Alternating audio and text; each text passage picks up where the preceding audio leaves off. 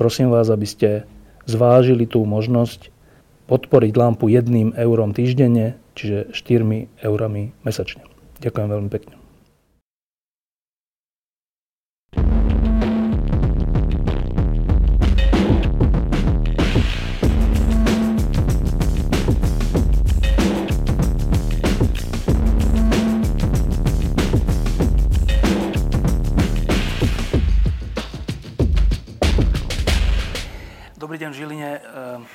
Troška meškáme kvôli tomu, že jeden z Bratislavčanov samozrejme sa v Žiline nevyzná.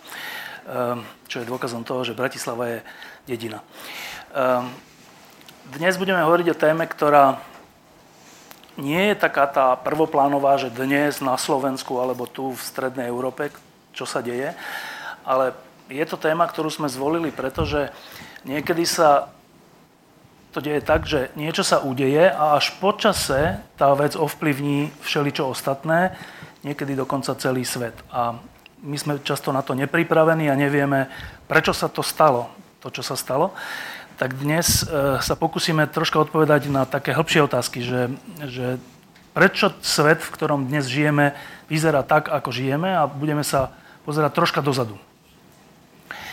Je to zhodou okolností 15 rokov, čo sa stala jedna významná vec. Ehm, to je 11. september 2001, keď ehm, čelili Spojené štáty americké veľkému útoku. Zomrelo tam viac ako 3000 ľudí len v New Yorku a ďalšie obete boli v Washingtone a všelikde.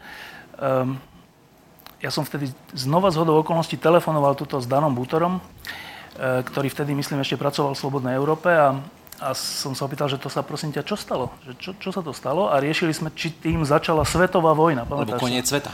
Alebo že začína koniec sveta.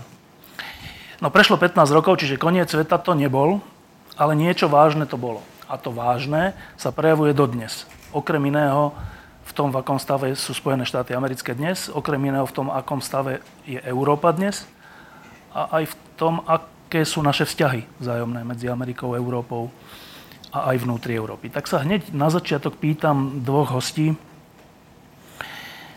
či si myslia, že je pravda, čo sa vtedy hovorilo, že odtedy už bude svet iný, že sa tým zmenil celý svet. Dan. Tak zmenil sa tak, ako sa zmenil druhou svetovou vojnou, alebo tak, ako sa zmenil rozličnými inými zlomami, tak sa zmenil aj týmto. A zmenil sa v tom, že tá krajina, ktorá sa cítila najbezpečnejšie na svete, najsilnejšia, najmä po tom, čo porazila najväčšiu mocnosť, najväčšieho protivníka, sovietský zväz v studenej vojne, tak naraz sa ukázalo, že je zraniteľná. A myslím, že dnes tú zraniteľnosť prežívame my okolo nás v oveľa väčšej miere, ako sme si ho možno aj vtedy uvedomovali. Tak e, žijeme vo vedomí vzájomnej zraniteľnosti a to má aj bezpečnostné, aj politické dozvuky aj dozvuky pre praktický život. Proste takmer do náha sa vyzliekame na letiskách, musíme rozličným spôsobom proste robiť neuveriteľné kompromisy, sledujú nás všetky možné tajné služby a sú veľké debaty o súkromí versus slobode a vždy je tam to riziko zneužitia. Takže áno, svet sa zmenil. Nebolo to taký veľký zlom ako druhá svetová vojna, nebol to taký veľký zlom ako pad komunizmu, ale, ale bol to veľký zlom. Teraz z toho, čo si povedal, taká tá hlavná vec je, že e, cítime sa menej bezpečne než dovtedy? No určite. A pritom je to emočná vec, pretože uh, len, len v, za obete kriminality v Spojených štátoch padne každý rok oveľa viacej ľudí ako tých ľudí, ktorí tam zahynulo. Takže uh, ale, uh, je, to, je, to, je to emočné riziko, ale to riziko je veľké, my sme si toho vedomí a aj tá dnešná debata a reakcia na imigrantov, ktorá prichádza až po to, čo sa stalo v v Nemecku tento týždeň, keď, keď, e, keď vlastne strana kancelárky Merkelovej prehrala v komunálnych voľbách. To sú všetko také odrazy a dozvuky toho strachu a tej neistoty, v ktorom žijeme. E, náš druhý host, pán Otakar Foltin, je z Českej republiky, priamo z armády. Um, aby som nepoplietol, tak povedzte vy funkciu. Já jsem důstojníkem generálního štábu, nicméně dneska jsem tu v civilu právě proto, že mluvím za sebe jako za spoluautora knihy o bezpečnosti, nikoli za armádu, protože to bych ani nesměl. Nicméně jsem důstojníkem generálního štábu armády České republiky. Keby ste hovorili za armádu, že prečo by ste to nesmeli? Tak pochopitelně armáda tím, jak je eh, poměrně velmi konzervativní těleso, tak eh, k tomu, aby někdo mluvil za armádu, tak eh, to je poměrně přesně dáno, kdo za ní mluvit může a samozřejmě, že není žádoucí, aby za ní mluvil každý, takže já můžu mluvit za sebe, nikoli za armádu. Kdo může hovorit za armádu? Tak standardně tiskový mluvčí a pochopitelně náčelník generálního štábu. My sme, preto sa pýtam, lebo v jednej z predošlých klám sme mali bývalého náčelníka generálneho štábu, pána Šedivého, ale teda on už bol bývalý, tak asi mohol hovoriť aj za seba. Áno. No, e, tak teraz budete hovoriť za seba, čiže dúfam, že ale nie to, čo si nemyslíte. Ne, tím, že jsem řekl to, co jsem řekl, tak už můžu říkat opravdu, e, co si myslím. Áno. To je zaujímavé, že niekedy z toho, z toho by skoro vyplývalo, že keď počujeme oficiálnych predstaviteľov armády, tak možno hovoria to, čo si nemyslia. To platí ale, o politicích. Aj o politikoch to platí, ale aj o vojakoch. No, um, zmenil sa svet 11. septembrom? To 11. září je takový pěkný přelom. Ten útok byl spektakulární, byl opravdu viditelný tím, že byl téměř v přímém přenosu a na těch, kamer- na těch kamerách to vypadalo strašně, tak samozřejmě to chápeme jako přelom. Ale samozřejmě, že ta situace se nezměnila v ten jeden konkrétní okamžik, ale ten pád eh, toho řekněme, přesvědčení o konci dějin a teď už všechno bude v pořádku, tak ten pád tohoto přesvědčení, myslím si, že se dá datovat tímto okamžikem. Prostě se to dobře pamatuje, ale e, ten vývoj k tomu směřoval už předtím. To je zajímavé. Čím k tomu směroval? Tak eh, když si vezmeme eh, takové to jednoduché chápání, vy jste mluvil o tom, eh, nebo tady pan kolega, že Spojené státy porazili největší velmoc, ale studená válka, během které postupně byl sovětský svaz poražen, tak v zásadě byla velmi jednoduše pochopitelná. Byl to prostě jednoduchý střed té západní a sovětské zóny vlivu s tím, že tím, že byl bipolární a byl velmi jednoduchý a opravdu, z, pokud už pro Američany to byl ten střed eh, s tou osou zla a podobně, eh, tak eh, pro lidi je to v zásadě velmi dobře pochopitelné, protože už pohádek to v sobě máme, že hledáme toho dobrého a toho špatného a v tomto případě samozřejmě každý si to může myslet na obráceně, ale je to jednoduché na pochopení. Kdežto po pádu východního bloku, tak opravdu tady bylo poměrně dlouhé období unilaterity, to znamená eh, jednoho světového, eh, řekněme, četníka, pokud chcete, to znamená někoho, kdo skutečně byl natolik silný, že nikdo jiný ho fakticky nemohl vyzvat. Eh, a to období, dá se říct, že můžeme datovat k tomu 11. září, je začalo končit. A ta bezpečnostní situace teďka je prostě podstatně složitější a nejistější. Je velmi těžká na pochopení, už to není kdo z koho, studená válka, západní blok vůči východní blok, ale je tam spoustu hráčů, kteří mají poměrně e, složité zájmy a je poměrně těžké vysvětlit, e, kdo je ten hodný a kdo ten špatný. Um, ja som teraz čítal pri príležitosti toho výročia aj nejaké knižky o tom a články, takže zaujímala, zaujala ma taká vec, že je taká všeobecná zhoda, že ten 11. september znamenal také spektakulárne, ale také silné teda prejavenie vole radikálnych islamistov, vtedy reprezentovaných Al-Qaidou, e, potom, že ukážu Amerike, že, že, že tu nie je sama, že je tu ešte nejaký iný záujem a že oni idú do útoku. E, ale súčasne Al-Qaida, vtedajšia, neviem, či ešte sa dá hovoriť o existujúcej, asi dá, dobre, e, nereprezentovala islamský svet. Islamský svet je miliarda, viac ako miliarda ľudí. Naozaj sa to dá porovnať s tým, keď bol komunistický sovietský zväz, ktorý chcel ovládnuť celý svet a urobiť ho neslobodným. E, naozaj sa toto dá porovnať, že v úvodzovkách zo pár tisíc islamistov, keď urobia taký útok, je to porovnateľné s mocnosťou, ako bol sovietský zväz, Dano? Tak to prinieslo vlastne taký koncept asymetri- asymetrie alebo asymetrického konfliktu, pretože predtým ten konflikt bol symetrický a bol, nielen, že bol ľahko uchopiteľný, ja s tým súhlasím, ale bol aj, bolo ľahké toho protivníka nájsť, nájsť ho na mape, zamieriť, zacieliť a, a tým pádom uh, bolo jasné, že keď niekto vystrelí, že dostane odvetu. A na tom bolo vlastne tých niekoľko desaťročí vzájomného jadrového odstrašenia, tá medzinárodná doktrína vlastne na tom bola založená. Vzájomne zaručené zničenie e, sa tom hovorilo. No a, a toto sa ale v tom to 11. septembra porušilo, lebo vlastne ten útok prišiel od nikadiel a nebolo úplne jasné, že...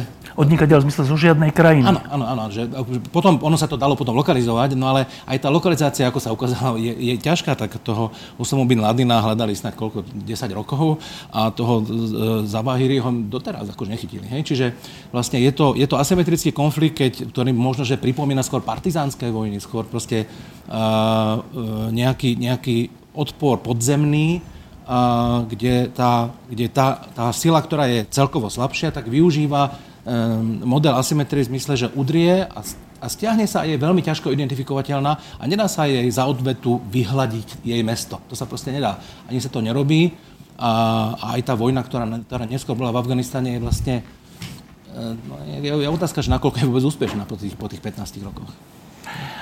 Teraz je, e, totiž to smerujem k, tej, k tomu, tomu dnešnému sporu. A ten dnešný spor aj u nás, na Slovensku, aj u nás v Európe, aj u nás na západe, má takúto podobu, že e, dobre, 11. september bol hrozná vec, jasné. Ale tá odpoveď, v tomto prípade Ameriky a Veľkej Británie, e, teda invázia do Afganistanu a potom do Iraku, v skutočnosti až tá spustila všetky tie procesy, teda e, arabskú jar, teda e, pád rôznych diktátorov, vrátane líbyjského, ale aj vzájomné vraždenie potom v tých krajinách a nakoniec aj utečeneckú vlnu, ktorej dnes čelíme. Čiže jeden, jedna z interpretácií toho, čo sa vlastne deje, je, že 11. september je jedna vec, ale skutočný problém dnešného sveta spôsobil Bush s Blairom tým, ako odpovedali. Dá sa na toto nejako vojensky odpovedať? Dá, ale musel bych začít, začít tím, že úplně bych nesouhlasil s tím, eh, že ty procesy spustila re, americká reakce na, na 11. září, protože Eh, konkrétně to, co se teď děje v severní Africe a na středním východě, eh, tak samozřejmě má ty kořeny podstatně hlubší a s vysokou mírou pravděpodobností by k tomu docházelo, i kdyby nebyla vůbec žádná reakce na 11. září.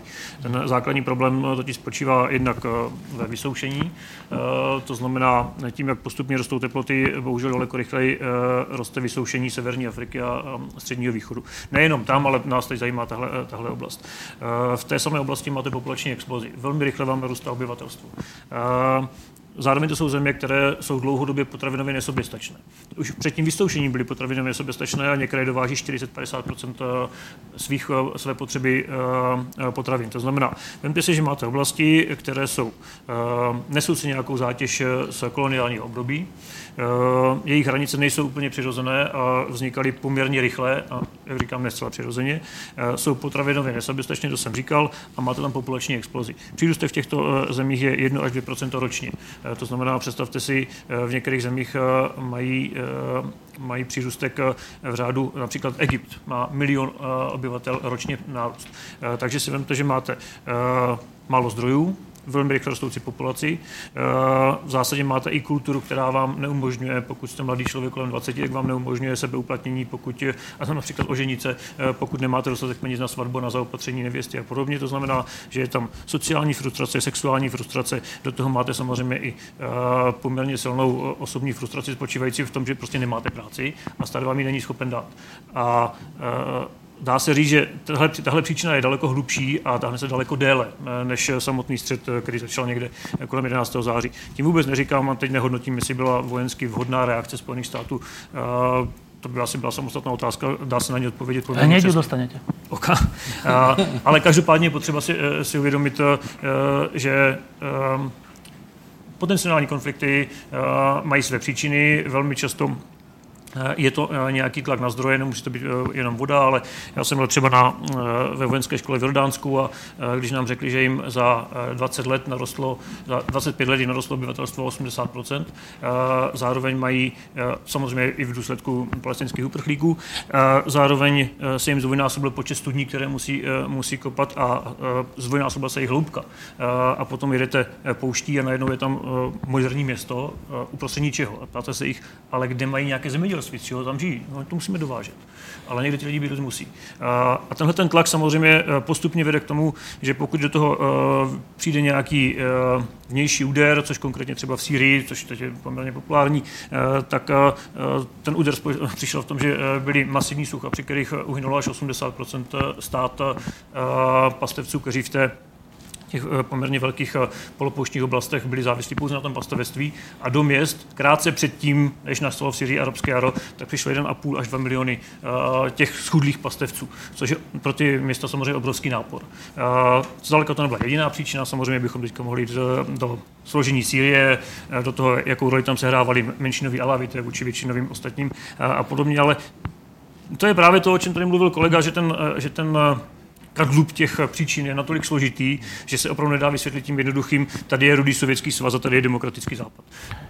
Dobre, a teraz to bol pekný úvod a teraz k tomu jadru, že Bush a Blair a ich rozhodnutie ísť do Afganistanu a neskôr do Iraku.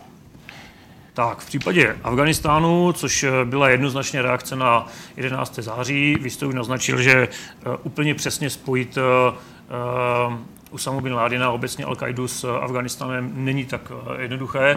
On Taliban nebyl úplně nadšený z toho, že tam eh, al qaida je, nicméně podporu skutečně poskytl. Nakolik věděli, co se chystá, pravděpodobně pouze ve velmi obecných uh, rysech přesnou informaci o tom, co se stane, pravděpodobně neměli. A nakolik z toho byli nadšení, nebyl bych si tím jistý. Každopádně bez podpory, respektive bez toho Taliban poskytl totiště al qaide tak by k těm útokům pravděpodobně nemohlo dojít tak snadno. Takže ta reakce Američanů byla v tomto případě pochopitelná. Eh, je potřeba si uvědomit, že stále je to velmoc, která v momentě, pokud neuděláte nic, ztrácíte tvář. To znamená vůči svým protivníkům, pokud si tímto způsobem necháte takto zásadně, takto spektakulárně eh, proběhnout napadení, eh, tak musíte něco udělat. A není to jenom vůči potenciálním konkurentům vně, ale je to i vůči svému domácímu obyvatelstvu. Takže z hlediska reakce na 11. září a Eh, invazi do Afganistánu, eh, tam bych s tím problém neměl. Eh, jednak nebylo porušeno mezinárodní právo, existují konkrétní rezoluce Rady bezpečnosti, konec konců byl to i akce obrany, Problém je v tom, o čem už tady bylo hovořeno, pokud se vám přes hranice valí tisíce tanků, tak nikdo nespochybňuje to, že se bráníte, pokud na ty tanky začnete střílet. Pokud vám někdo se střílí vám rakodrapy a vy pořádně nemáte toho uchopitelného nepřítele, tak ta sebeobrana se samozřejmě zdůvodňuje podstatně hůře. Ale abych řekl konkrétní závěr, dle mého soudu nejenom, že nedošlo k porušení mezinárodního práva, ale bylo to i legitimní. Co se týče, co se týče Iráku, tam se bohužel domnívám, že to byla zásadní chyba. Nejenom proto, že ty důvody se následně ukázaly jako neospravedlitelné, respektive ty informace, na základě kterých došlo k invazi, se ukázaly jako špatné a je otázka, nakolik byly zmanipulované, ale zejména tím samotným provedením, protože na jedné straně máte brilantní vojenskou operaci, to byla, to byla jedna z nejlepších operací ve vojenských dějinách, a na druhé straně máte absolutně sfušovanou zprávu té země. Prostě tu okupaci absolutně nezvládli, dokonce na ní nebyli ani pořádně připraveni. Uh, což je jedna příčina toho, čemu celým v Iráku dneska. Druhá příčina je, že to co, se, to, co dneska vidíme, tak primárně není konflikt eh, muslimské civilizace s eh, západní, ale primárně je to konflikt eh, sunnické části muslimského světa se šíjickou. A to invazí do Iráku byla narušena do jisté míry rovnováha, která tam, která tam panovala. Nakolik by došlo stejně k tomu konfliktu, těžko říct, to už dneska neřekne nikdo, ale uh, trošku se hodila sirka do sudu uh, toho středního východu a zejména uh, do toho, ten konflikt šítů ze sunity, dá se říct, že to ostartovalo, ačkoliv se o tom moc nemluví. Dano, tak uh, my jsme v čase, keď uh, ta vojna v Iraku uh, začínala, uh, písali o tom a obidvaja sme to podporovali. Dodnes ľudia, ktorí podporovali podporovali. Písali s pochopením, že to rozhodnutie ísť aj do Iraku je správne. E, čelia e, kritike, že sme sa na tom spolu podielali a že by sme sa mali ospravedlniť. Ja aj dnes po 15 rokoch hovorím, že chápem tie dôvody, hoci ten dôvod, že nájsť, nájsť e, jadrové, alebo teda zbranie hromadného ničenia, chemické najmä, nebol naplnený nie je úplne záhadou, že ako je to možné, keďže Irak používal chemické zbranie proti vlastnému obyvateľstvu a zavádzal zbrojných inšpektorov až do konca. Ale dobre. Ty si zmenil názor? Myslím, že sa ukázalo, že to bola chyba. A, a to, do istý, musím povedať, že o tom dosť teraz rozmýšľam, že vlastne, že ako máme my ako novinári, ak teraz na chvíľku si dám na hlavu ten klobúk novinára, tak ako máme my ako novinári zodpovednosť, pretože, uh, pretože my sme spolu s inými samozrejme v závese urobili ako keby podobnú analýzu, ako urobili mnohí v Amerike. Tá analýza bola daná jednak na základe nejakých faktov, že tam existovali nejaké zbrania hromadného ničenia, ale bola urobená ešte na základe nejakej, nejakého psychologického konštruktu. A ten konštrukt bol taký, že v momente, keď sa stal 11. september, tak prvá otázka, ktorá tam vznikla je, dobre, teroristi použili 4 e, lietadla ako zbrania hromadného ničenia. Čo keby mali naozajstné zbranie hromadného ničenia? Čo keby mali naozaj chemické alebo biologické zbranie? Čo by to spôsobilo? Bol by to 10 násobne, 50 násobne viac? A čo nám, čo nám e, pomôže zabrániť tomu, aby sa to zopakovalo, keď sa to stalo tak ľahko? A jedna z tých odpovedí bola, no tak musíme sa pozrieť na tie najhoršie režimy na svete, ktoré už dnes spolupracujú s teroristickými organizáciami. A, a musíme sa pozrieť na tie, na, na, na tie korene. Tie korene sa ukazovali, že sú v islamskom arabskom svete, neschopnosti tých krajín v tom čase civilizačne, politicky mať demokraciu. A, a, a tá analýza bola urobená, že ak sa, to, ak sa neurobi nejaký krok voči tomu, tak odtiaľ príde skôr alebo neskôr, skôr alebo neskôr ohrozenie tak najlepší krok je urobiť niečo preto, aby sa ten vývoj aj smerom k demokratizácii urýchlil. Podobne ako, a, tá, teraz, a túto analogia zrejme bola e, nesprávna, ale v tom čase bola legitimná. Ja sa ešte vrátim k tej, k tej mojej odpovedi. Teda. A, a to bolo to, že tá, podobne ako po vojne, keď e, Spojené štáty porazili Nemecko a Japonsko, tak pomohli ich obnoviť a tým, že ich porazili a tak vlastne urobili z toho, pomohli im samozrejme urobiť sa dneska veľkými demokraciami ako keby bohatého sveta, vyspelého sveta, hoci to boli predtým hnusné režimy. No tak podobne hnusný režim bol v Saddam Husajna, porovnateľný s týmito odpornými režimami, tak keď ho, keď, ho, keď ho zvalíme, tak pomôžeme vybudovať demokraciu. A naozaj tí ľudia, ktorí tú akciu robili, a myslím, že aj v tejto chvíli hovorím aj za seba, ja, ktorý som uh, ju skôr podporoval, uh, som si že áno, tak je to asi, je to asi dobrá analýza a že, že, e, že, proste, že, že, že tam nastane, e, že tí ľudia budú vítať pád Sadama Husajna no a potom samozrejme s ťažkosťami väčšími alebo menšími budú budovať demokraciu. Tá prvá časť sa naplnila, že vítali pád Sadama Husajna, všetko ostatné sa nenaplnilo. A nenaplnilo sa to aj, aj naozaj, nielen kvôli nepripravenosti Američanov, Britov, Slovákov, neviem koho, ale aj kvôli tomu, že, tá, že oni si riešili úplne iné problémy. Oni si, oni si riešili tie vzťahy medzi sunitmi a šítmi, ale aj vzťahy vo vnútri tých skupín. A, no a spôsobilo to toľko bolesti, nielen samozrejme na strane a, Spojených štátov Británie, ale na strane Iračanov samotných. A teraz my sa môžeme pýtať, že či napriek tomu, že tam Amerika a Británia zasiahla, by tá bolesť nebola. Že tam sú občianské vojny samé od seba. Pozrieme sa, čo sa deje v Jemene dneska a tak ďalej, že to sa deje okolo, okolo nás stále. No ale predsa len to nás nevyvlieka z tej zodpovednosti. Tak spätne videné, asi to bolo zlé rozhodnutie. S tými informáciami v tom čase, ja podobne ako ty, keď hovoríme osobne, uh, som sa domnieval, že to je to najlepšie, uh, čo sa mohlo stať. A, a aj to, že, uh, to, že vlastne, vlastne prišla tá arabská jar, že to bolo, tam má, tam má aj ten pozitívny efekt. No, zároveň s tými negatívnymi, tie negatívne dôsledky asi nás viacerých, viacerých, viacerých prekvapili. Dám teraz ako keby, že na, na takú korekciu, že boli ľudia, a poviem za, za, všetkých príklad Medlin Albrightová, bývalá ministerka zahraničných vecí, ktorá ale v tom čase už nebola vo vláde, ktorá vlastne z rovnakej z e, rovnakých faktov, z rovnakých analytických podkladov urobila opačné rozhodnutie. Ja si pamätám, že som s ňou robil rozhovor krátko predtým, keď bola na nejaké návšteve v Bratislave a ona hovorila, áno, Husajn je proste, je to zlý človek, je to veľmi nebezpečný režim, musíme tam niečo spraviť. Všetko je pravda, čo tie analýzy hovoria, má asi aj zbrania hromadného ničenia. Aj tak v tejto chvíli sa držia v šachu s tým Iránom. Asi je najlepšie nič nerobiť. Ale ona bola v opozícii a vláda, ktorá bola, bola pri moci, teda vláda prezidenta Busha urobila to rozhodnutie, že tak musíme ísť do toho spätne videné asi to bola chyba. Ja, ja to dneska hodnotím ako chybu. A ešte k tomu jedna otázka a potom sa dostaneme už troška bližšie k dnešku, že e, to ostrie kritiky, ale je ešte ostrejšie než toto, že e, možno, že to bola zlá úvaha, alebo že málo sa myslelo na to, že ale oni tam na demokraciu nie sú pripravení, možno ju v úvodzok ani nechcú. E, to, to je to menšie ostrie. To väčšie ostrie, ktoré ale zaznieva skoro unizono už v Európe je, že to bola lož že to bolo vymyslené zo strany Busha a Blaira, respektíve Ameriky a Británie, na to, aby, a teraz si môžeme vybrať, aby sa dostali k rope, aby vládli viac svetu, aby hocičo. Mm-hmm. Obidvoch.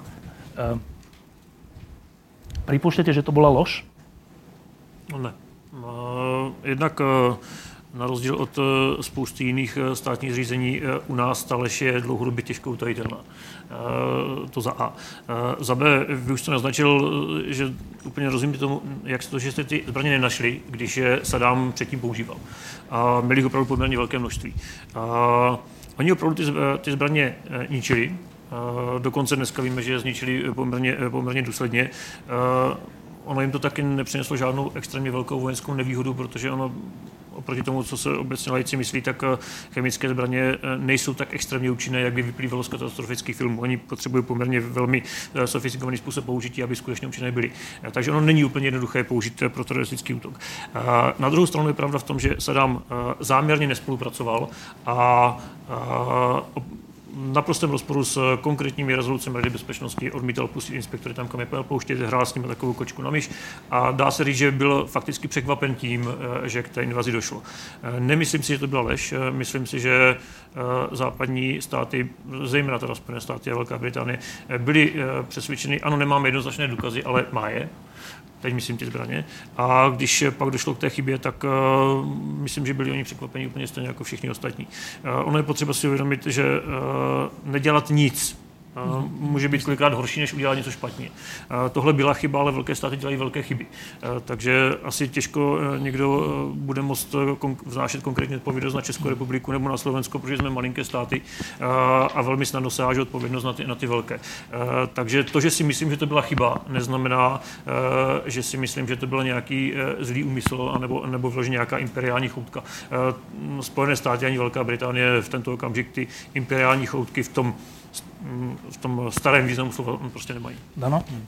Uh, ja, si, ja si to tiež nemyslím. Uh, to, že, to, že konzervatívci v Spojených štátoch, uh, napríklad vtedajší minister obrany Rumsfeld a skupina okolo neho boli posadnutí s osob, osobou Sadama Husajna, a pokon sa pokladali, že to, že v 91. ho iba zahnali z Kuwaitu a nechali ho, takže to bola chyba, lebo je to proste veľmi nebezpečný človek, ktorý ohrozuje, ohrozuje veľkú časť sveta potenciálne, tak to bola asi pravda. Uh, ak sa nemýlim, tak dokonca aj ruské analýzy vtedy hovorili, že oni majú zbrania hromadného ničenia. Um, iná vec je, že tam bolo ešte, že to, to je otázka, že motivácie a narácie, že oni aj do, tej, do toho príbehu, okrem tých zbraní hromadného ten príbeh postavili najmä na zbraniach hromadného ničenia. Ale pod tým ešte bol, a verejný, ale nie tak silno, silno komunikovaný, ten aspekt, o ktorom som hovoril predtým, a to bola snaha o, o urýchlenie demokratizácie toho sveta. A ten bol, keď, si, keď, si, keď si pozrieme analytické články z tohto, z tohto prostredia, z ľudí, ktorí boli vtedy, vtedy pri moci, ktoré uverejňovali vo Foreign Affairs, National Interest a tak ďalej, tak tie vlastne všetko o tom, no musíme, musíme na to nejako zareagovať. To, čo sa tam dneska deje, je tak nebezpečné pre svet, pre, pre západnú civilizáciu, pre Európu, že, s tým, že, že, že voči tomu proste musíme niečo podniknúť a Husajn akože kľúčom. A, a, a tým pádom oni sa vlastne usilovali aj o tú demokraciu. To, že to bol chybný kalkul, tak to, to sa asi ukázalo. Um, ale, ale myslím, že ak tam, ak tam bolo niečo, čo bolo menej komunikované, tak to bolo toto skôr, nie, že by to bol... Pravú ak by to bolo, že sa snažili dostať k rope, tak to moc nevyšlo, musím povedať. No. A naopak, akože všetci, všet, všetky tieto krajiny z toho mali obrovské aj hospodárske škody, vrátane Spojených štátov z celej tej vojny. Uh, ja poviem ešte ale, ale jednu, jednu drobnú vec, ktorú, ktorú ste vypovedali. Ja myslím, že to je úplná pravda. Uh, je tá dobšinská rozprávka, ak zodvihneš švierko, bude zle, ak nezodvihneš, bude ešte horšie že, že to, to nič nerobenie, e, zoberiem si príklad za všetky aktuálny. Barack Obama v Sýrii neurobil žiadnu inú vojenskú operáciu, no tak to, čo sa tam deje, je tak strašné, a, že, že je to iba v tieni toho, že, že si to ako keby robia sami. niečo tam bombardujú Rusi, niečo títo, niečo títo, e, majú tam pár jednotiek, ale to, akože Američania, to, to sú úplne, úplne akože veľmi malé jednotky. Čiže aj nič nerobenie má obrovskú cenu. Aj robenie má obrovskú cenu a to rozhodovanie je vždy, ty rozhoduješ na základe dát, ktoré máš a predikcií, ktoré robíš.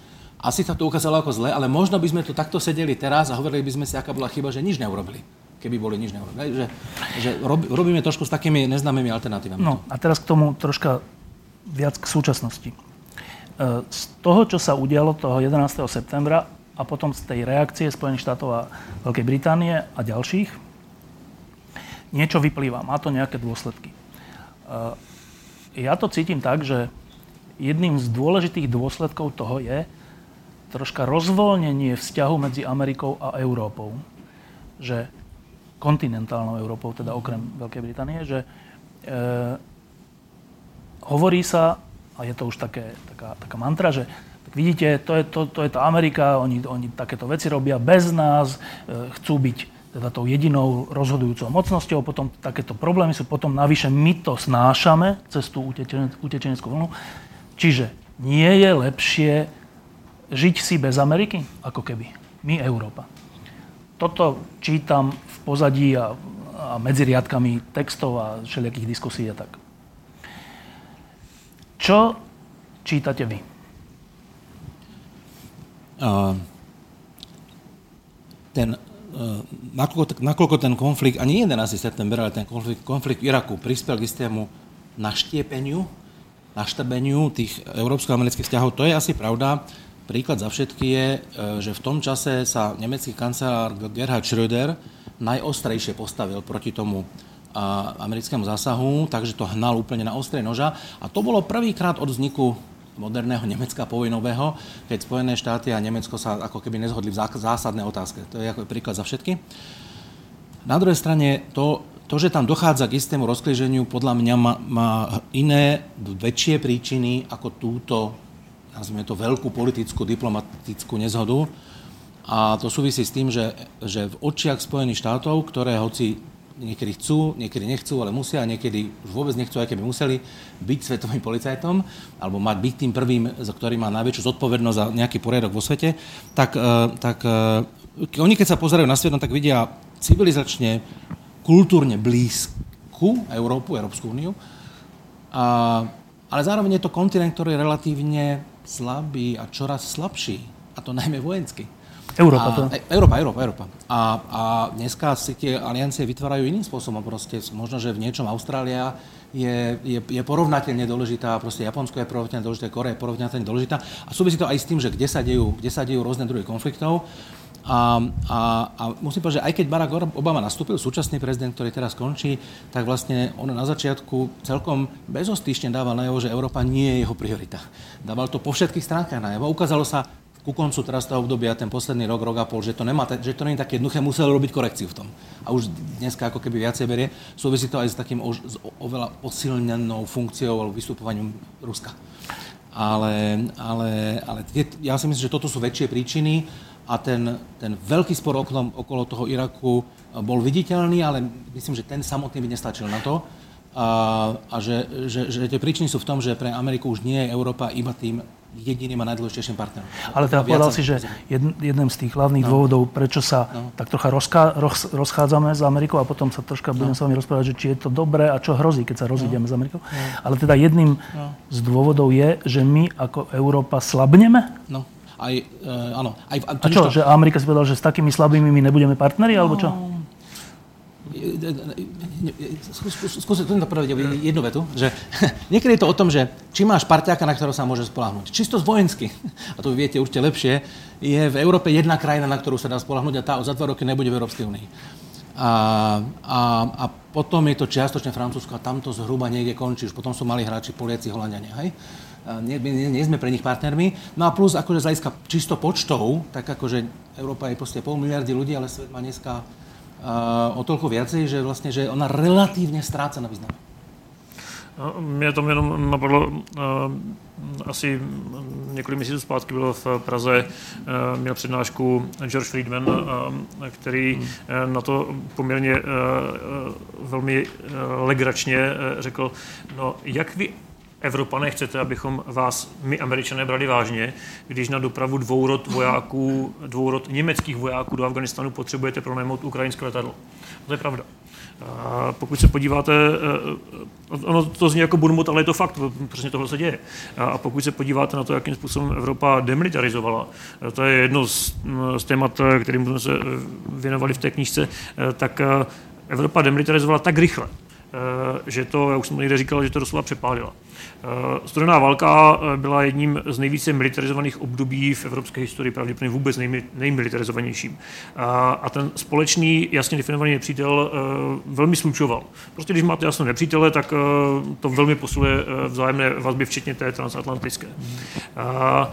Dá se říct, že eh, Evropané, eh, a teď to krásně popsal eh, Kissinger v knižce Uspořádání světa, myslím, že to teďka vyjde ve slovenštině, tak Evropané v zásadě budovali poměrně velké konvenční síly proto, aby je Američané brali jako relevantního partnera a připustili k rozhodování o tom, kdy a jak by byla použita strategie ostrašení po eh, studené válce došlo eh, k takovému, jak bych řekl doslova rauši, eh, z toho, že ten zlý východní blok padl, teď už vlastně nebude ten nepřítel, takže to můžeme všechno téměř zrušit. A když, si, když se dostaneme do dneška, tak Česká armáda má 18 700 vojáků, 2,5 tisíce mimo, mimo armádu, slovenská armáda má 13 000 vojáků dohromady, tak si vemte, že v zásadě každý 400 obyvatel vašeho státu, u nás je to ještě horší, produkuje jednoho vojáka. A to nemluvím, samozřejmě to není jenom počtech vojáků, to je samozřejmě počtech techniky, o tom, jak vážně berete uh, svoji odpovědnost za bezpečnost. A Například my máme dvě letadla. Uh, Jedno funkčné. Uh, já radši nebudu počítat ty naše, ale ono by to nebylo moc lepší. A, ale uh, ten základní problém je v tom, že uh, my jsme se uh, Evropa tím, že ztratila toho jasně definované přítele, tak se soustředila na to, co jí vždycky šlo. V případě Evropské unie je to prostě byla ekonomika. Dá se říct, že Evropská unie ještě pořád je spíše eh, opravdu velkou celní unii než eh, nějakou federaci, to ani náhodou. A když si vezmete, za jakých okolností vznikla eh, Evropská unie, v 50. letech vám vzniklo Evropské společenství uhlí a oceli, což byly vojenské komodity, které sloužily převážně k tomu, aby se Německo a Francie natolik provázali, že spolu už nebudou moc nikdy válčit, což se povedlo. A v témže období Evropská unie se vůbec nepletla do vojenských záležitostí, protože to dělalo NATO a dělalo to dobře. Ty státy spolupracovaly v rámci NATO a ten jeden nepřítel je tak jednotil, že nebylo potřeba vytvářet nic jiného. Jinými slovy, Evropa opravdu dobře dělala ekonomiku, ale nikdy se nenaučila dělat bezpečnost, protože nemusela. Díky bohu, že za studené války se sjednotili evropské státy na tom, že budou spolupracovat v rámci NATO, no to je dobře, ale tím pádem nebyly nuceny to dělat jako evropská entita. Neumí to dodnes. A dokonce stačí i daleko méně výrazný bezpečnostní problém, teď aktuální migrační krize. A Evropa není schopna k tomu přijmout nějaké jasné opatření, protože na to nemá. A ani instituce, nemá na to ani, dá se říct, jak nějaké jednotky, které by to řešily a podobně, a nemá k tomu ani vůli. Uh, takže chtějte po Spojených státech, aby brali Evropu vážně, když eh, Evropa sama se nebere vážně. A zase teď ale není potřeba to házet konkrétně na ty eh, pověstné byrokraty v Bruselu, protože my v rámci jednotlivých evropských států to nebereme vážně. Tady bylo velmi přesně řečeno, že vážně svou obranu bere Velká Británie. Částečně to bere vážně uh, Francie, ale pak si vemte, že třeba uh, Polsko, které je poloviční jako Německo, tak má třikrát víc tanků a jenom německých tanků, těch vyrobených v Německu, má více než ně, Němci, nebo stejně. Takže to, to, samo o sobě, to samo o sobě jako je celkem ilustrativní k tomu, jak jsme k té bezpečnosti přistoupili. A není úplně pravdou, co se velmi často říká, a konkrétně ty malé státy uprostřed Evropy to říkají velmi, velmi rádi, no my sami bychom se nikomu neubránili. Což samozřejmě není pravda, protože to ostrašení funguje nejen tak, že jsem silnější a ostraším toho druhého, ale on taky platí, jsem natolik odhodlaný se bránit, že toho potenciálního agresora by to natolik bolelo, že nezautočí, i kdyby věděl, že vyhraje.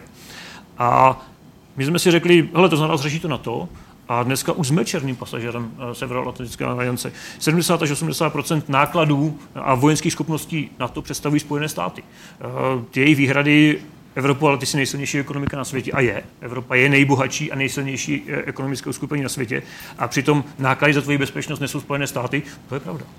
No a teraz, keď vás počúva taký človek, ktorý nemá rád vojnu a vojakov, čo je skoro každý, tak by si povedal, že no ale počkajte, počkajte, však to je ale dobré, že Európa demilitarizovala, však my nechceme žiť vo svete vojny, my chceme žiť v svete mieru. Čo vy hovoríte, že čo jsme mali ďalej zbrojiť? Uh, já vzhledem k tomu, že jsem byl i v nějakých misích, tak možná v této místnosti teď největší pacifista jsem možná já. A, takže e, e, jak, jakkoliv nosím uniformu, takže já určitě nejsem žádný válečný štváč. E, na druhou stranu, asi kdybych nevěřil tomu, že ta práce má smysl, tak bych ji asi nedělal. Ale abych odpověděl na tu otázku konkrétně, No samozřejmě, že je dobře uh, nezbrojit a samozřejmě, že je dobře demilitarizovat a žít ve světě bez válek. Když přesvědčíte všechny kolem, že to tak bude, proč ne, můžeme to udělat. Ale nemůžete to udělat v rámci jednoho civilizačního kruhu s tím, že ti ostatní tuhle hru, tuhle hru nehrají. Takže já neříkám, že máme masivní zbroj jako za studené války, to není potřeba. Ale já říkám jenom, berme svoji bezpečnost vážně, alespoň dodržování takových závazků, jako jsou třeba 2% HDP na, na obranu, což ve skutečnosti ty státy by ani nepoznali. Jakkoliv to může působit jako velká čísla, tak je potřeba si uvědomit, když srovnáte výdaje na všechny ostatní státní funkce, eh, tak eh, konkrétně eh, vnější obrana je v Evropě za poslední 20 let nejví, nejvíc bytá. Pokud se na to podíváte na grafu, tak všechny státní výdaje jdou takhle nahoru a ty obrany klesají a drží se přídně. Takže nemá smysl sebemrskačství, ale nemá smysl ani naivita říct, my už teď budeme mít mírový a vždycky budeme, vždycky budeme prosazovat to mírové řešení, protože to funguje jenom tam, kde ho prosazují všichni ostatní. Dano, keď to je taký zaujímavý rozpor, ktorý nám asi ale niečo povie o našej rozdielnosti, našej európskej a americkej. Že prečo Amerika si je vedomá potreby silnej obrany a ona žije v rovnakom svete ako my? Ak je to tak, ak je to tak, že ona si je vedomá a my nie sme vedomí. V čom je ten rozdiel? Ja si myslím, že nežije v rovnakom svete ako my. Čo na inom to... vesmíre? Uh, pretože Európa sa stará o seba, Amerika cíti stále a teraz je otázka dokedy, a keď sa pozrieme trošku na americkú kampaň s Donaldom Trumpom, tak tam, tak tam cítime ako keby rozličné uh, otázniky a vykričníky dokedy, ale cíti ešte stále najväčšiu zodpovednosť za fungovanie sveta. Z teórie hier je taká poučka, že najsilnejší hráč musí dodržiavať pravidlá, musí sa starať o vynúcovanie pravidel.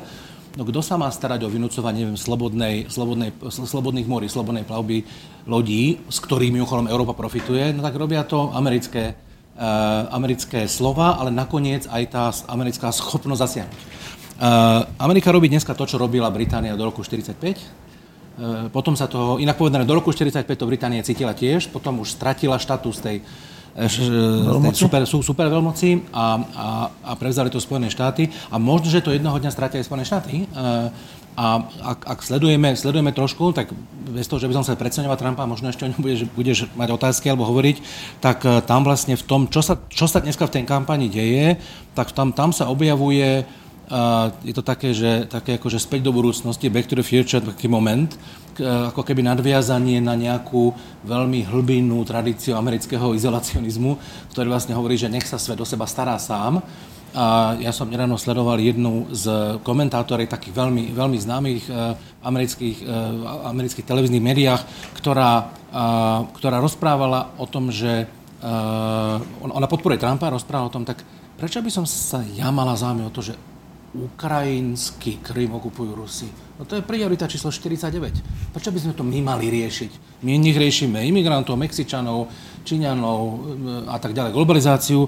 A však nech si Rusi zoberú celú Ukrajinu, mne je to úplne jedno. Hej? E, a teraz, tento sentiment dneska nemá nemajú Spojené štáty ako, celé, ako celok, ale má ich časť a ak, ak ten trans vyťazí, tak uvidíme, čo sa tam bude diať. Možno to nie je také černobiele, ale, ale má tam ľudí okolo seba, ktorí to tiež takto vidia a on takto trošku rozpráva. A, a de facto sa takto správajú mnohé európske krajiny. Takže idem späť to otázka, nežijeme v rovnakom svete, lebo my žijeme sa, keď sa pozrieme dovnútra Európy, tak by to všetko fungovalo. Vrátanie tej demilitarizácie. Nemecko nepotrebuje zbranie proti Francúzsku. To je pán Boh zaplať za nami. To je vynikajúce dneska. Tam to funguje perfektne a, a, a vážme si to, lebo ten mier je úžasná vec.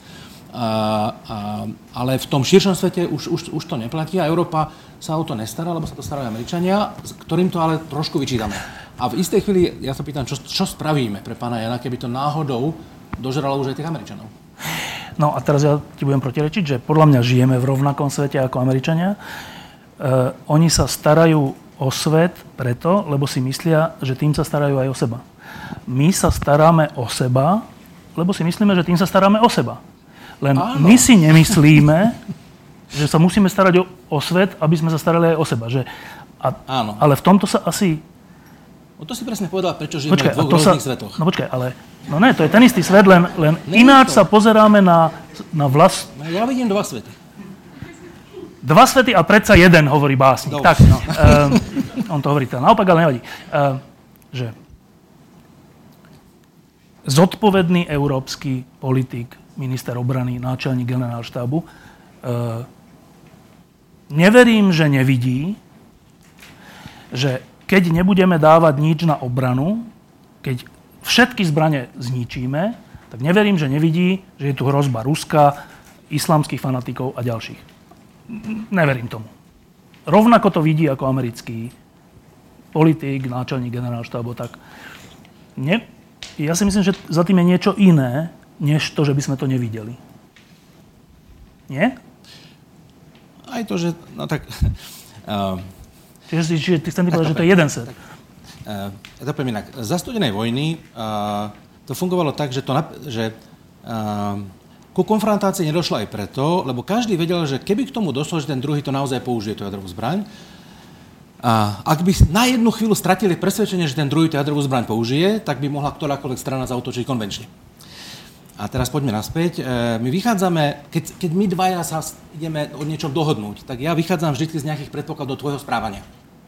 Európa vychádza z nejakých predpokladov amerického správania a my dneska vychádzame z predpokladov, že keby na to došlo, tak nám tie Američania pomôžu že keby na nás niekto zautočil, tak nevadí, sa, že nemáme zbranie, lebo Amer- Američania to vyriešia Áno, takto? proste poistku máme, generáli, poistku. No tak máme proste poistku a v tomto prípade akože vojenskú poistku. On myslel generáli, nie tú firmu. Nie, nie, teda. nie, myslel som generáli poistku. Myslel som, takú, nejakú poisťovňu máme. Máme poisťovňu, to poisťovňa sa volá na to.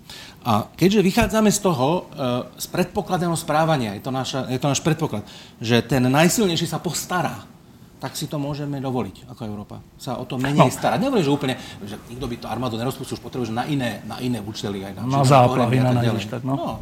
Aj, čak, aj, hej, čiže, čiže, čiže vychádzame iba z, nejak, nejakého druhu predpokladu. A je ten predpoklad nesprávny? No je potenciálne rizikový. A, a teraz to ten Trump povedal, um, že proste, no tak on, on to povedal veľmi na hrubo a povedal, povedal to surovo a neoh, neohrabanie, ale však on už je teda raz taký, eh, že, že, že krajiny, ktoré neprispiejú 2%, 2%, že tak tým neprídeme na pomoc. Článok 5 zmluvy na to, nečlánok 5 zmluvy na to, že proste eh, akože, že, že to nás nezaujíma. Dobre, tak teraz sa to no? pýtam priamo e, vojaka, ale teda on bude hovoriť za seba, nie ako vojak, tak nevadí. Um, ten predpoklad je, že hoci my, dá, my dávame na zbranie málo, lebo radšej dávame na predražené cesty, tak e, predpoklad je, že keď zajtra sa ukáže, že Rusi chcú zabrať po Baltie, ktoré je ale s členom Európskej únie a NATO, tak náš predpoklad je, náš, nás Európanov, že no tak to vtedy na to, čiže Američania vyriešia. No, máme tu hlas z Ameriky, pomerne dôležitý, teda možno aj budúceho prezidenta, ktorý je že rozhodujúci hlas, ktorý hovorí, že možno to ani nevyriešime. Uh-huh. Tak je ten náš predpoklad správny alebo je nesprávny?